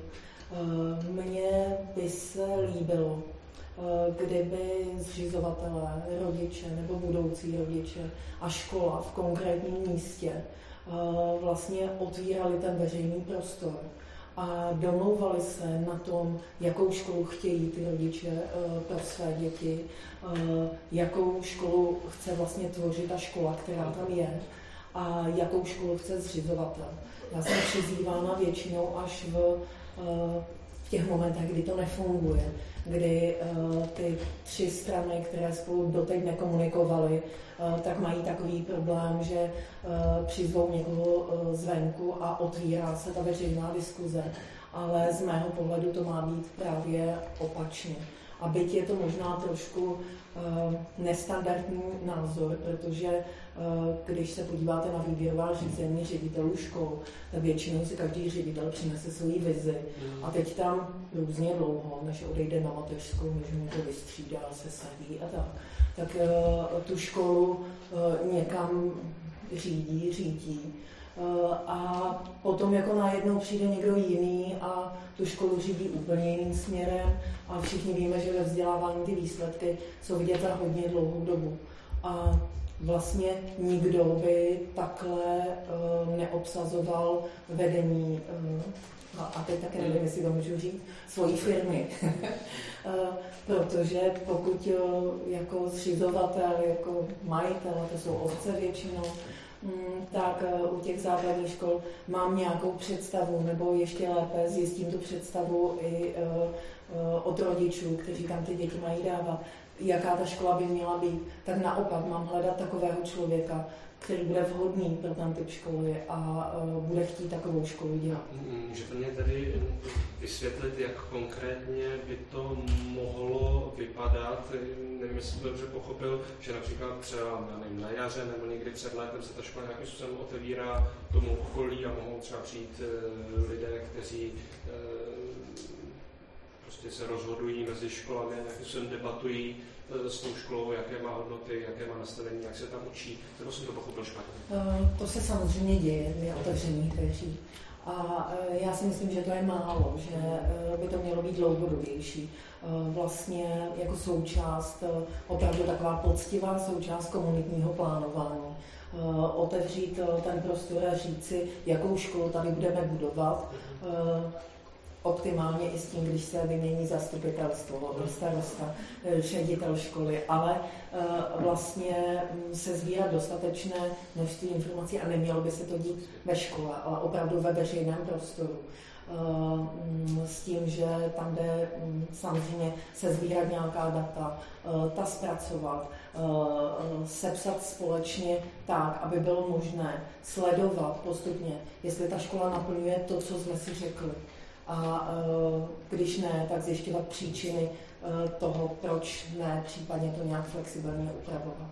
Tak třeba nám to dojde, možná nás k tomu pak donutí ta demografie, než bude zase boj o žáka, tak možná se školy otevřou, ale tak to bylo hodně, hodně cynické. Děkuji za dotaz, prosím o další. Co koho napadá? Prosím, já tam jenom, Janek Wagner, já bych tam jenom poznámku, co říkala paní Vedralová.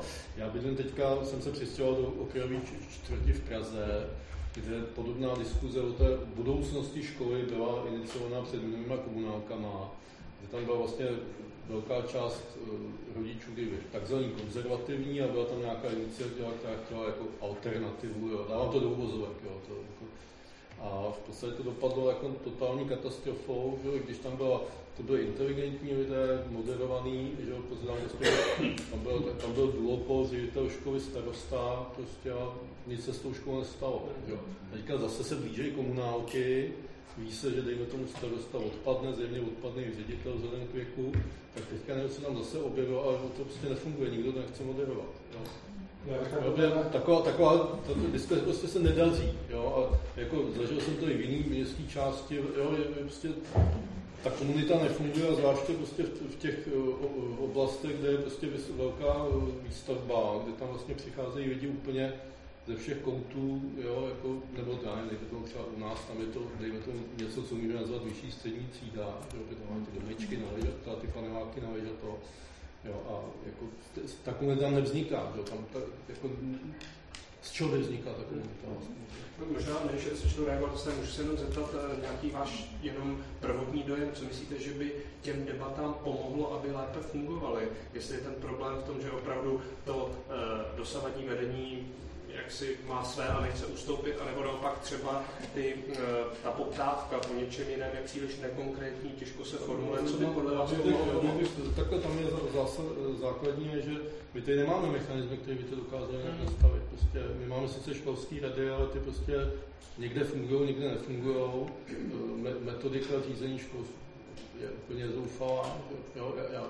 Řeším teďka ještě jednu školskou, školskou radu zase na jiné škole, protože kolega mě požádá. Tam člověk je zaskočený tím, jak to může nefungovat. Protože se před x lety, když se pa, pa, paní Hrubá jistě si pamatuje, kdy, kdy se dávají školské rady jako povinná součást. Jo. Do dneška jsme to nevyřešili. Jo. Jo, to samé je politizace, fun- jo, politizace funkce ředitele, to je věc, která, o který se ví, občas to někdo řekne na hlas. Já jo, ale cíleně tuhle debatu bych jo, ale, ale jako neznám mechanizmus, že to je prostě, když to vemu tak, tam byla skupina nějakou pěti lidí, kteří to dělali, já nevím, prostě se tomu věnovali, dejme tomu deset hodin týdně, jo, ale jako nikam to nevedlo, že jo, protože ty mechanizmy nejsou. Dobře, děkuju, prosím.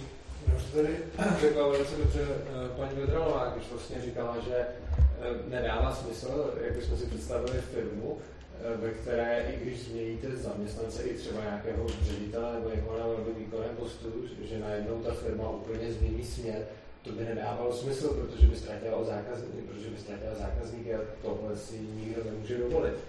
A zároveň řekla, no musíme teda budovat tu komunitu tak, aby ta škola tam byla i po to po změně politického vedení, ale přece takhle to nefunguje a ani fungovat nemůže. Prostě to, to si my můžeme říct, jako, že by bylo hezký, aby se změnilo politické vedení, starosta a podobně a, a zůstal tam směr té školy. Ale jako teprý není jednou důvod, proč by to zafungovat mohlo. A za druhé furt vidíme, že to nefunguje. A to je taková ta posvátná kráva tý...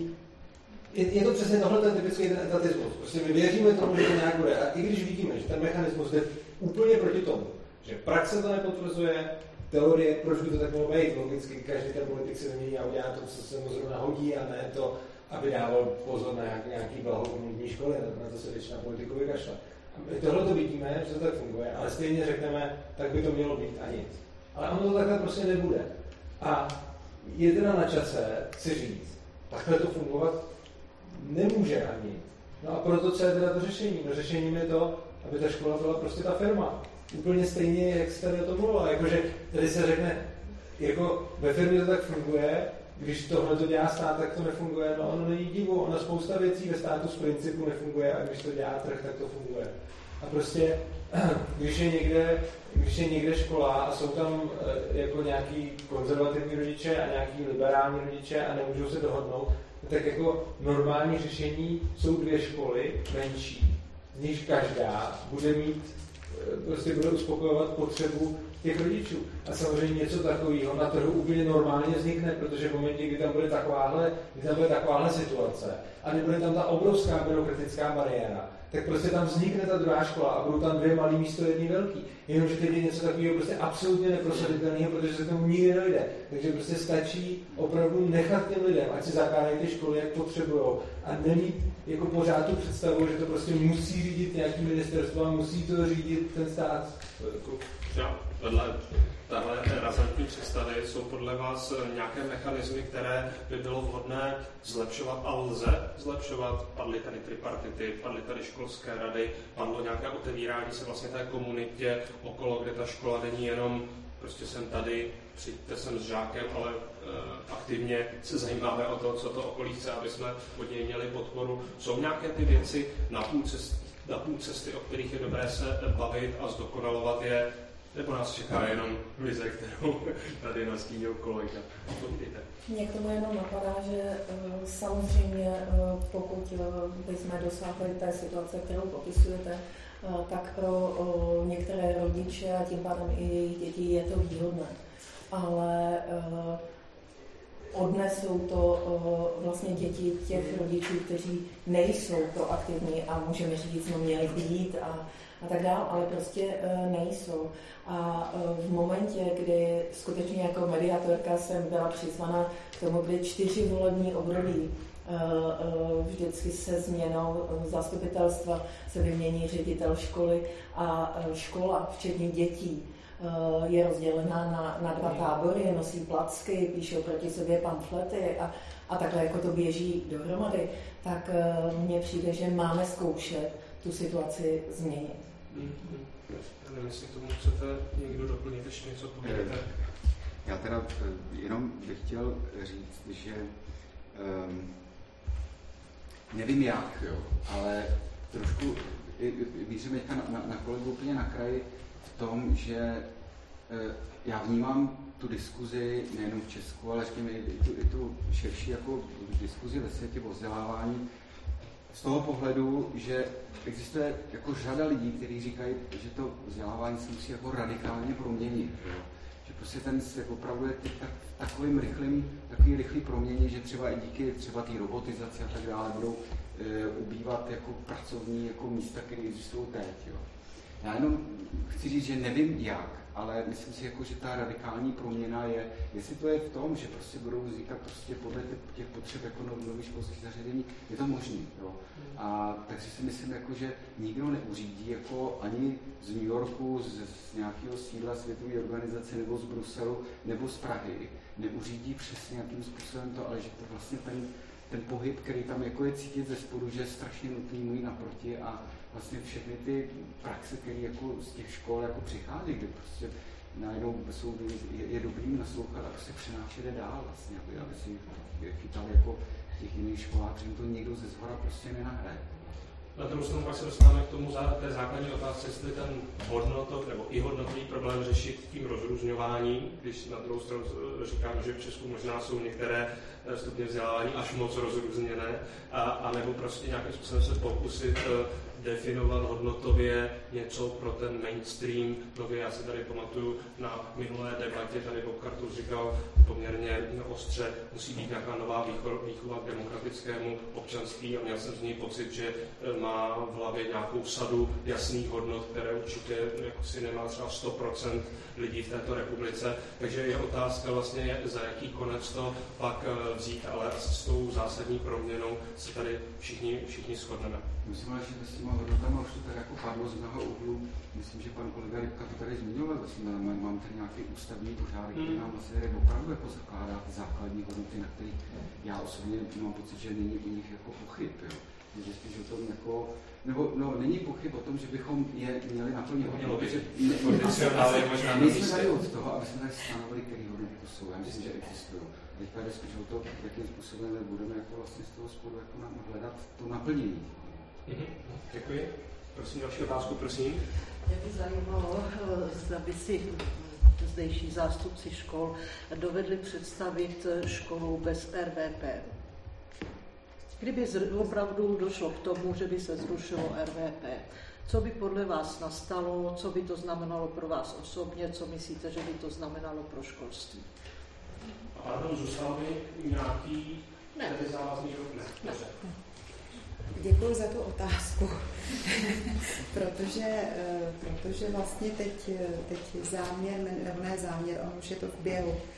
Vlastně revize R V P vzbudila obrovské emoce, protože my vlastně, když se tvořilo ŠVPčko, tak jsme to skutečně jako využili jako, jako velkou příležitost tam dát ty naše hodnoty a strašně moc jsme se na tom nabřeli a hrozně jsme se spolu hádali a jako vznikalo to skutečně bouřlivě. A výsledkem toho teda jako byl nějaký jako dokument, který si jako neustále na něm pracujeme, protože každý rok se aktualizuje, vždycky přijdeme na to, že tohle z toho už neplatí a tohle by mohlo být jinak, což je hrozně fajn, protože to vlastně prověřuje praxe.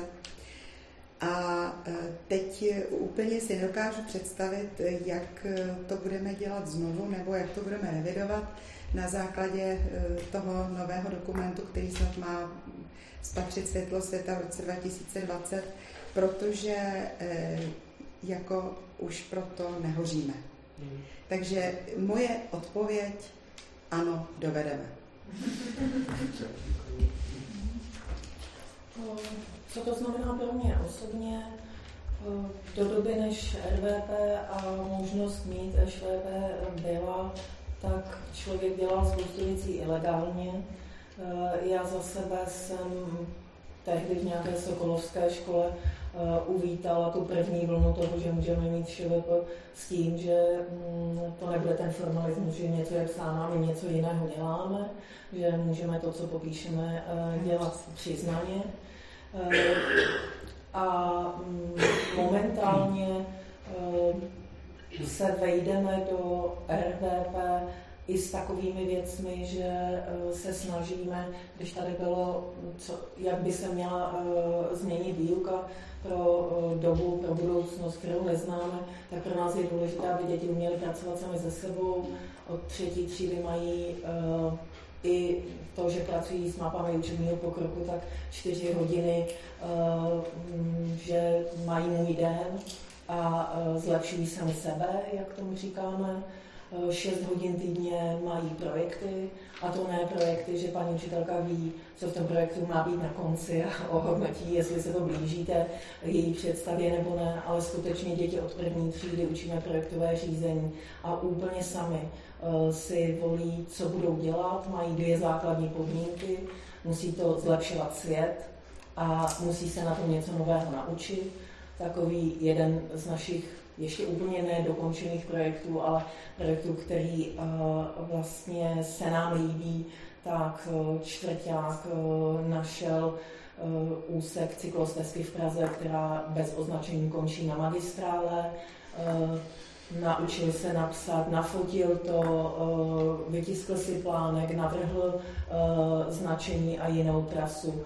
Uh, naučil se napsat úřední dopis, napsal uh, paní Krnáčové, tam odpověděla, což jsme jako s úlevou přijali, že postoupila vedoucímu odboru dopravy panu Dolínkovi a teď si s tím naším čtvrťákem dopisují o tom, jak, jak to jde dál.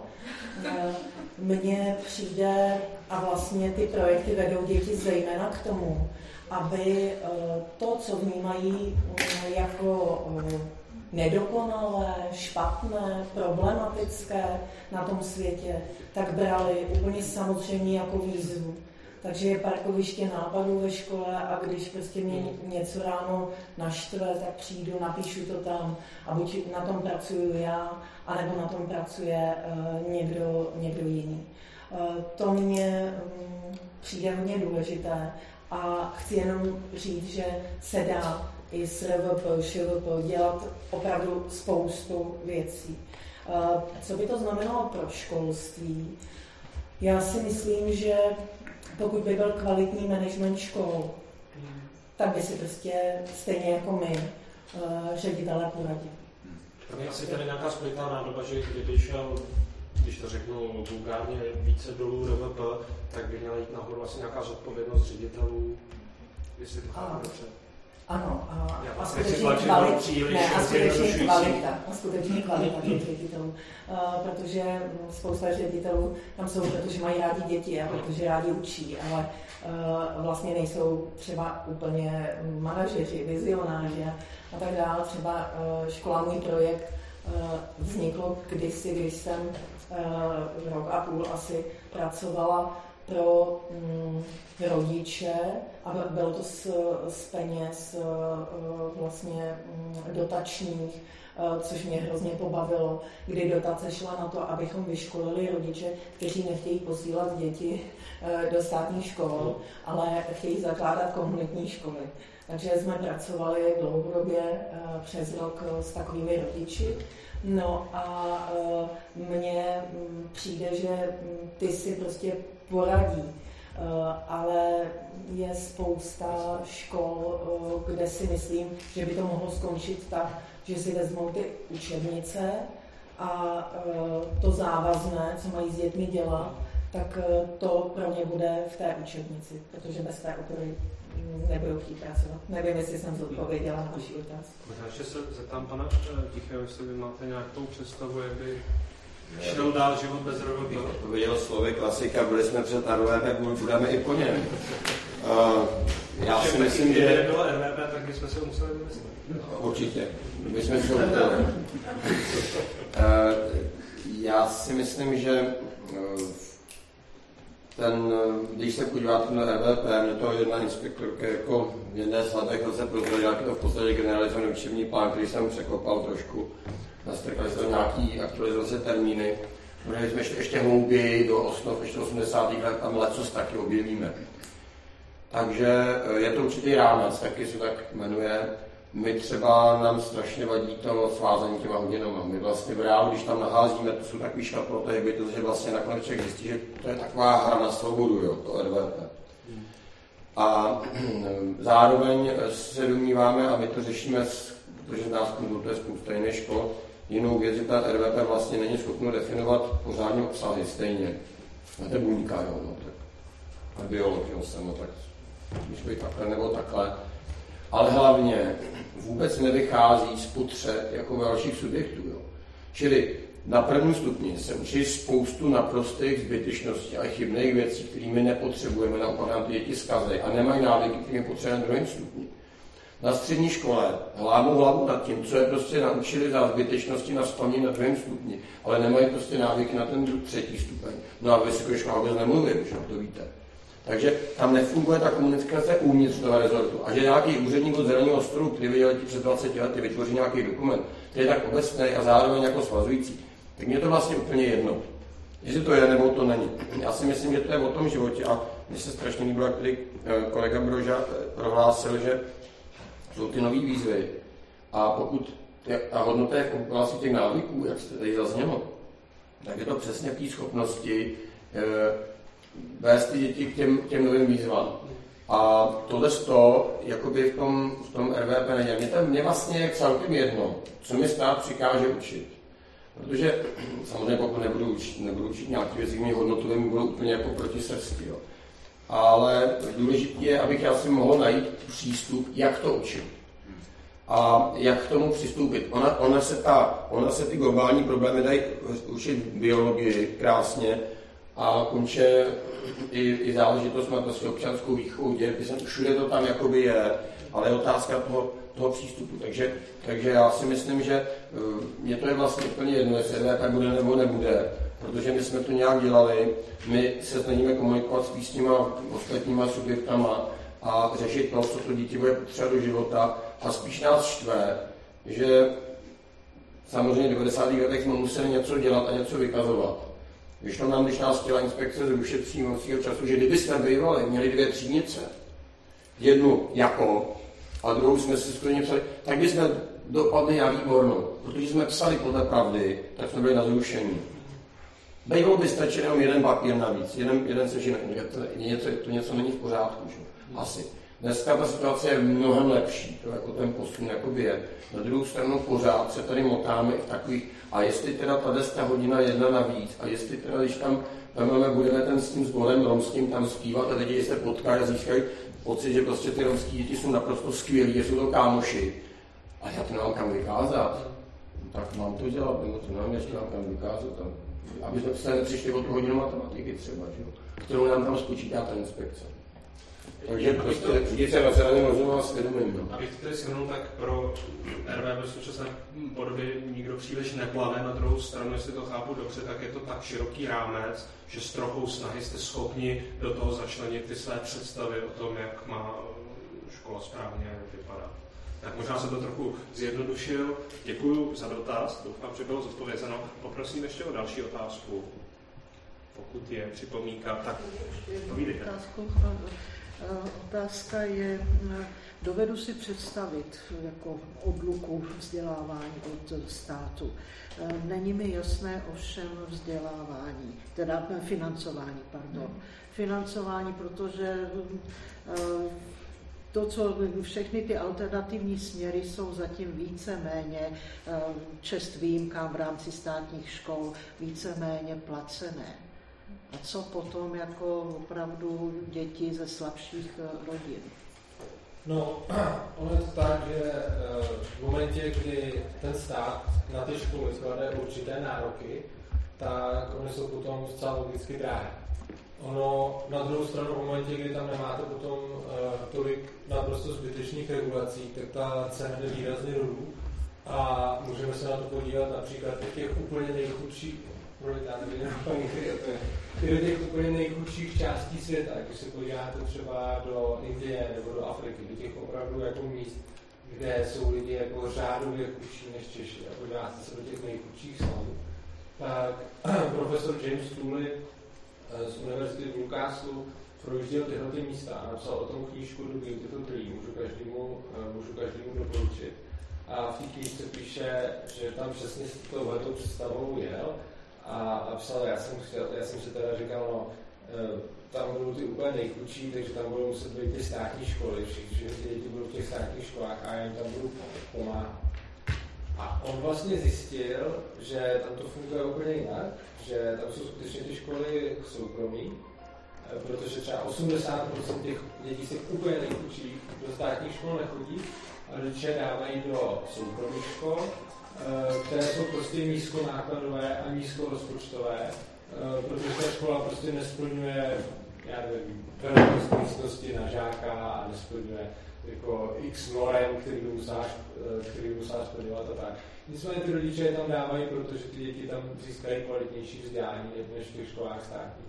A myslím si, že v případě, že tohle dokáže volný trh zajistit v indických slamech a, a v Zimbabwe a v takovýchhle, v takovýchhle lokalitách, kde ty lidi žijou z několika dolary na den, tak si myslím, že mi nedává úplně smysl argument, že v České republice, kde jsme mnohem bohatší, by to nešlo.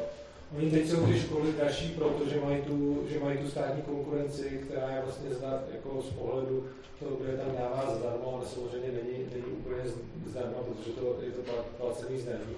A v momentě, kdy tady existuje taková konkurence a ty lidi jsou potom vlastně placený, nucený platit tomu státu a pak ještě platit třeba ty soukromé škole, která samozřejmě to ještě sluší, že nějak ještě něco dostává toho státu a taky, když tak je která.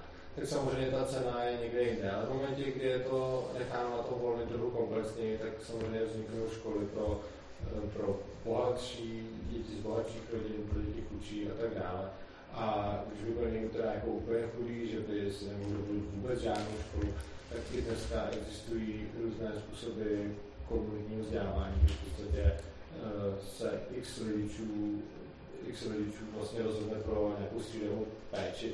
Jedna členka právě Svobody učení svoje děti i dneska využije tímhle způsobem, že mají asi sedm tuším rodin a vždycky děti, ty, ty všechny děti jsou vždycky jeden den u, u jedný, pak se to vystřídají a tak dále.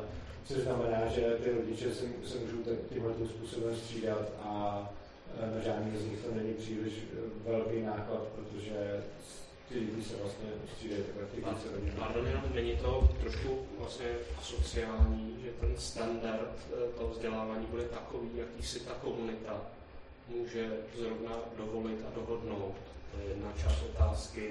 A druhá část otázky, není prostě naivní ten uh, přístup toho omnipotentního rodiče, který opravdu v té chvíli, kdy si sám zjednává vzdělávání, tak si řekne, já prostě teď mám ten čas, energii a vzdělání a jdu třeba i do toho komunitního vzdělávání, protože žádná tajná alternativa nezbude. To mě ale posouvá, to je něco, co jsem rozhodně neřekl. Já jsem to možná špatně pochopil, já jsem na to ptám. Jako omnipotentního rodiče jsem zmínil kde, nebo jako v čem? Vaše kolegyně si utvoří nějaké komunitní vzdělávání, takže určitě má k tomu nějaké dispozice, má k tomu nějaký čas a má k tomu nějakou energii. Já jsem tady přesně mluvil o tom, že právě proto, že když teda by měla ona celou dobu učit svoje dítě, tak to, tak to samozřejmě stojí strašně moc času, ale v momentě, kdy se rozhod, když si těch rodin tak dohodne deset, tak vás to stojí najednou toho času desetinu, protože všechny ty děti jsou vždycky o jednoho toho rodiče. A myslíte, že teda prostě někde na předměstí nějakého krajského města se vždycky jako, já se ptám jenom, jak sociálně by to fungovalo, jo? Jestli, a vlastně odkazuje se trošku na to, co jste říkala vy, že prostě se setkáváte s, s nějakou částí apatických rodičů, kteří třeba nemají ty uh, schopnosti a dovednosti nebo zájem, který bychom si třeba přáli, tak se jenom tam, vlastně jestli v tomhle úseku, což už se netýká toho financování, omlouvám se, je to realizovatelné. No, já, já říkám, je to na to financování, ale ale já neříkám, že vždycky, jo. Tohle to byl jako jeden příklad a já jako často, když takový diskuzi mám jeden příklad, tak se to všichni chytí, já tak si vždycky, a, ale, ale těch příkladů existuje samozřejmě jako mnoho a, a teď oni budou kombinovaný, nikdo nebude nucen to dělat přesně takhle. Je, je to, to, to vzdělání bude vzájemně dobrovolný, což znamená, že někdo to může dělat takhle, někdo to může dělat jinak, někdo může svoje děti posílat do jedné školy, někdo do jiné školy, jo, a je, samozřejmě někdo může to dítě učit sám, někdo to může být tak dále. A co se týče té antisociálnosti, o které mluvíte, tak za jak jsem říkal, jestliže zvládají tohleto financovat rodiče dětí, kteří žijí z několika dolarů na den, tak nevím důvod, proč by to nezvládali jako lidi tady. To, to je první věc. A druhá věc, mě zase naopak připadá jako silně antisociální to, aby to, to co tady vlastně, ono se sice hrozně hezky řekne, musíme teda, když nějaký dítě má horší rodiče, tak něco, ale my v podstatě tady říkáme, že když nějaký rodič na to svoje dítě kašle, tak to musí odnášet dítě rodiče, který na něj nekašle. No, protože to jsme tady říkali, že pro ty angažované rodiče je to takhle horší a že oni by si určitě polepšili za předpokladu, že by, že by měli ten výběr. A to, co my vlastně říkáme, no musíme teda pomoct těm dětem těch, těch neangažovaných rodičů. Ale děláme to na úkor těch angažovaných, tak to je, to je úplně stejně antisociální. To my prostě jenom říkáme, tak, tak teda pomůžeme tomu dítěti, na který rodička šála, už chodíme tomu dítěti, o který se jí stará, to přece není. Jak už jsme si dostali do ostré hodnotové debaty, což tak má být, já si třeba zase tak jako sociálnost a solidaritu v rámci školských kolektivů prostupných představuju, ale to už by bylo na další debatu. Jestli vám kolega odpověděl, tak já jsem rád. Mám jako mírnou poznámku, že tam ten krok od té povinné školní docházky k povinnému vzdělávání jako to je jako jedna věc, budeme předpokládat, že pokud takovému kroku dojde, tak většina rodičů prostě bude vyžadovat to, co je dneska. Jo, jo, s vysokou pravidelností, a jako tam to, já jsem o tom říkal, nedávno jsme o tom měli nějakou diskuzi s předsedou Svobodných Pajonkem, kde jsme vlastně říkali, jak, jak tenhle ten krok udělat, jo, jako voučím prostě rodičům, tady máš voucher na vzdělávání, jo, buď toho dáš státní škole, nebo až někam jinam, jo, jako to varianta je celkem jako, to je jednoduchý, první jednoduchý krok, který by v podstatě, jako z legislativního hlediska, prostě to, to je strašně jednoduchý. Jako, těch, přesně tak, těch kroků je několik a ten první krok podle mě je prostě umožnit, aby ty školy vůbec vznikaly. Všechno tak, jak je nechat a jenom umožnit, že našim šmám, aby vznikaly, pokud teda někdo chce, to byl první krok. Ten druhý krok je potom vyřešit to financování tak, že stát teda bude dávat ty vouchery těm rodičům a oni si pak budou moct rozhodnout, jestli jí dají škole, která je v rámci toho současného systému ne- nebo někde škole mimo. Ten další krok je potom místo toho, aby dostávali ten voucher, to uplatnit formou slevy na daních. No a ten, což už jsme v podstatě na, na, na tom, na tom volnotrž, na tom volnotržním modelu. Jo, a pak si tak dobře. Děkuji. A já jsem potvrdil analogie třeba u toho R V P, že to tam je, ne, nechci říct, ale asi většina škol v podstatě jako vzala R V P jako jenom jako formální jako kopii to nějakého kurikula předtím a vlastně to ŠVP jako nějak moc se s tím nezabývala. Jo? Jako takové školy jsou do dneška, že jako tam to ŠVP jako nebejt těch neustálých lobistických přidávaček typu etická výchova, branná výchova, já nějaký výchovy se tam ještě nadspou, že jo, tak jako v podstatě jedou pořád stejně jako je před dvaceti lety a jako nic se nezměnilo. Rovno to slovy na daní jsme, byť to všechno souvisí samozřejmě zrovna, aby jsme dál, daleko možná od toho tématu, které jsme měli. Já se tím, než poprosím hosty o nějaké závěrečné slovo, shrnutí, co mají pocit, že je důležité potřeba vypíchnout, tak jestli zeptali jste nějaký poslední dotaz. Není. Pustíme se do závěrečných slov.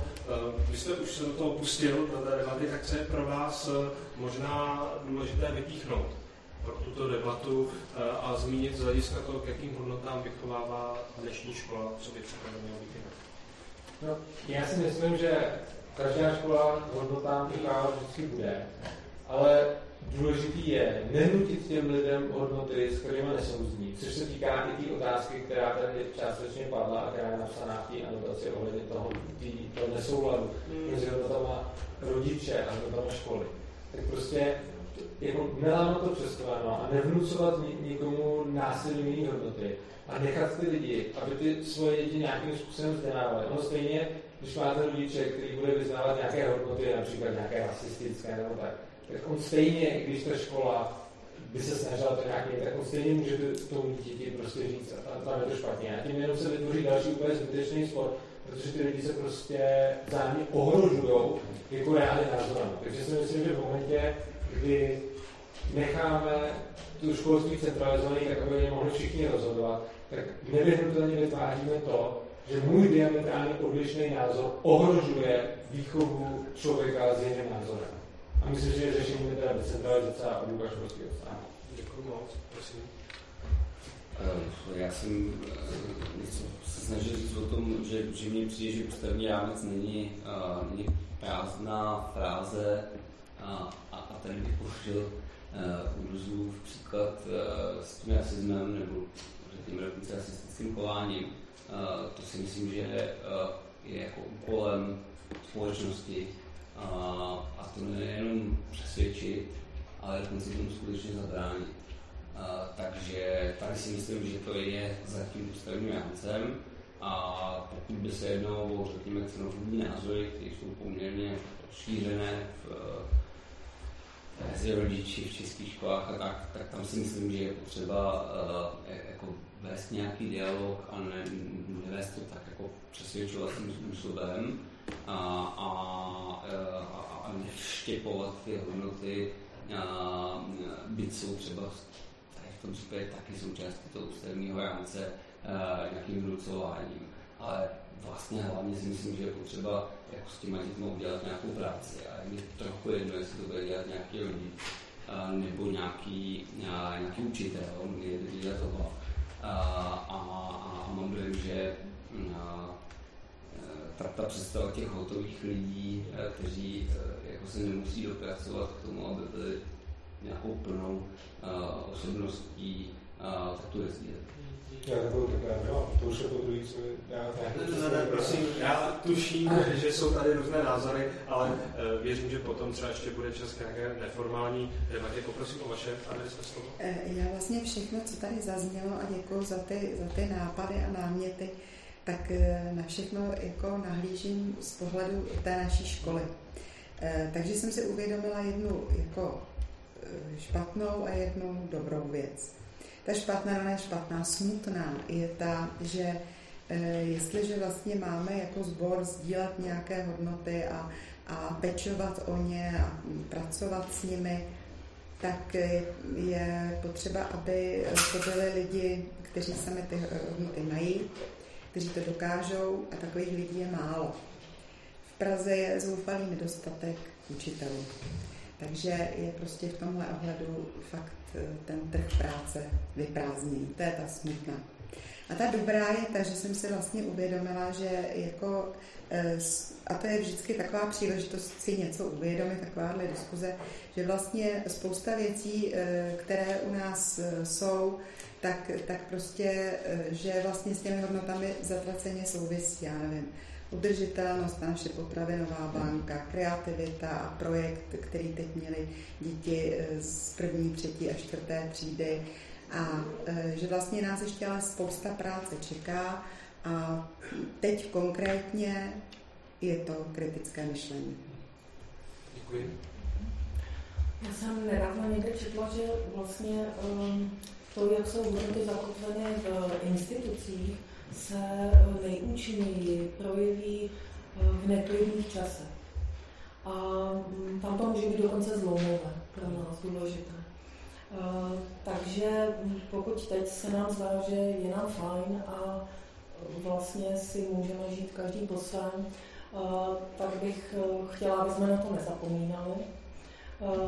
Potom na základě té diskuze, která tady byla, tak bych nechtěla, aby základní hodnotou, ke které vychováváme naše děti, byl formalismus. A s tím souvisí méně, někdy více.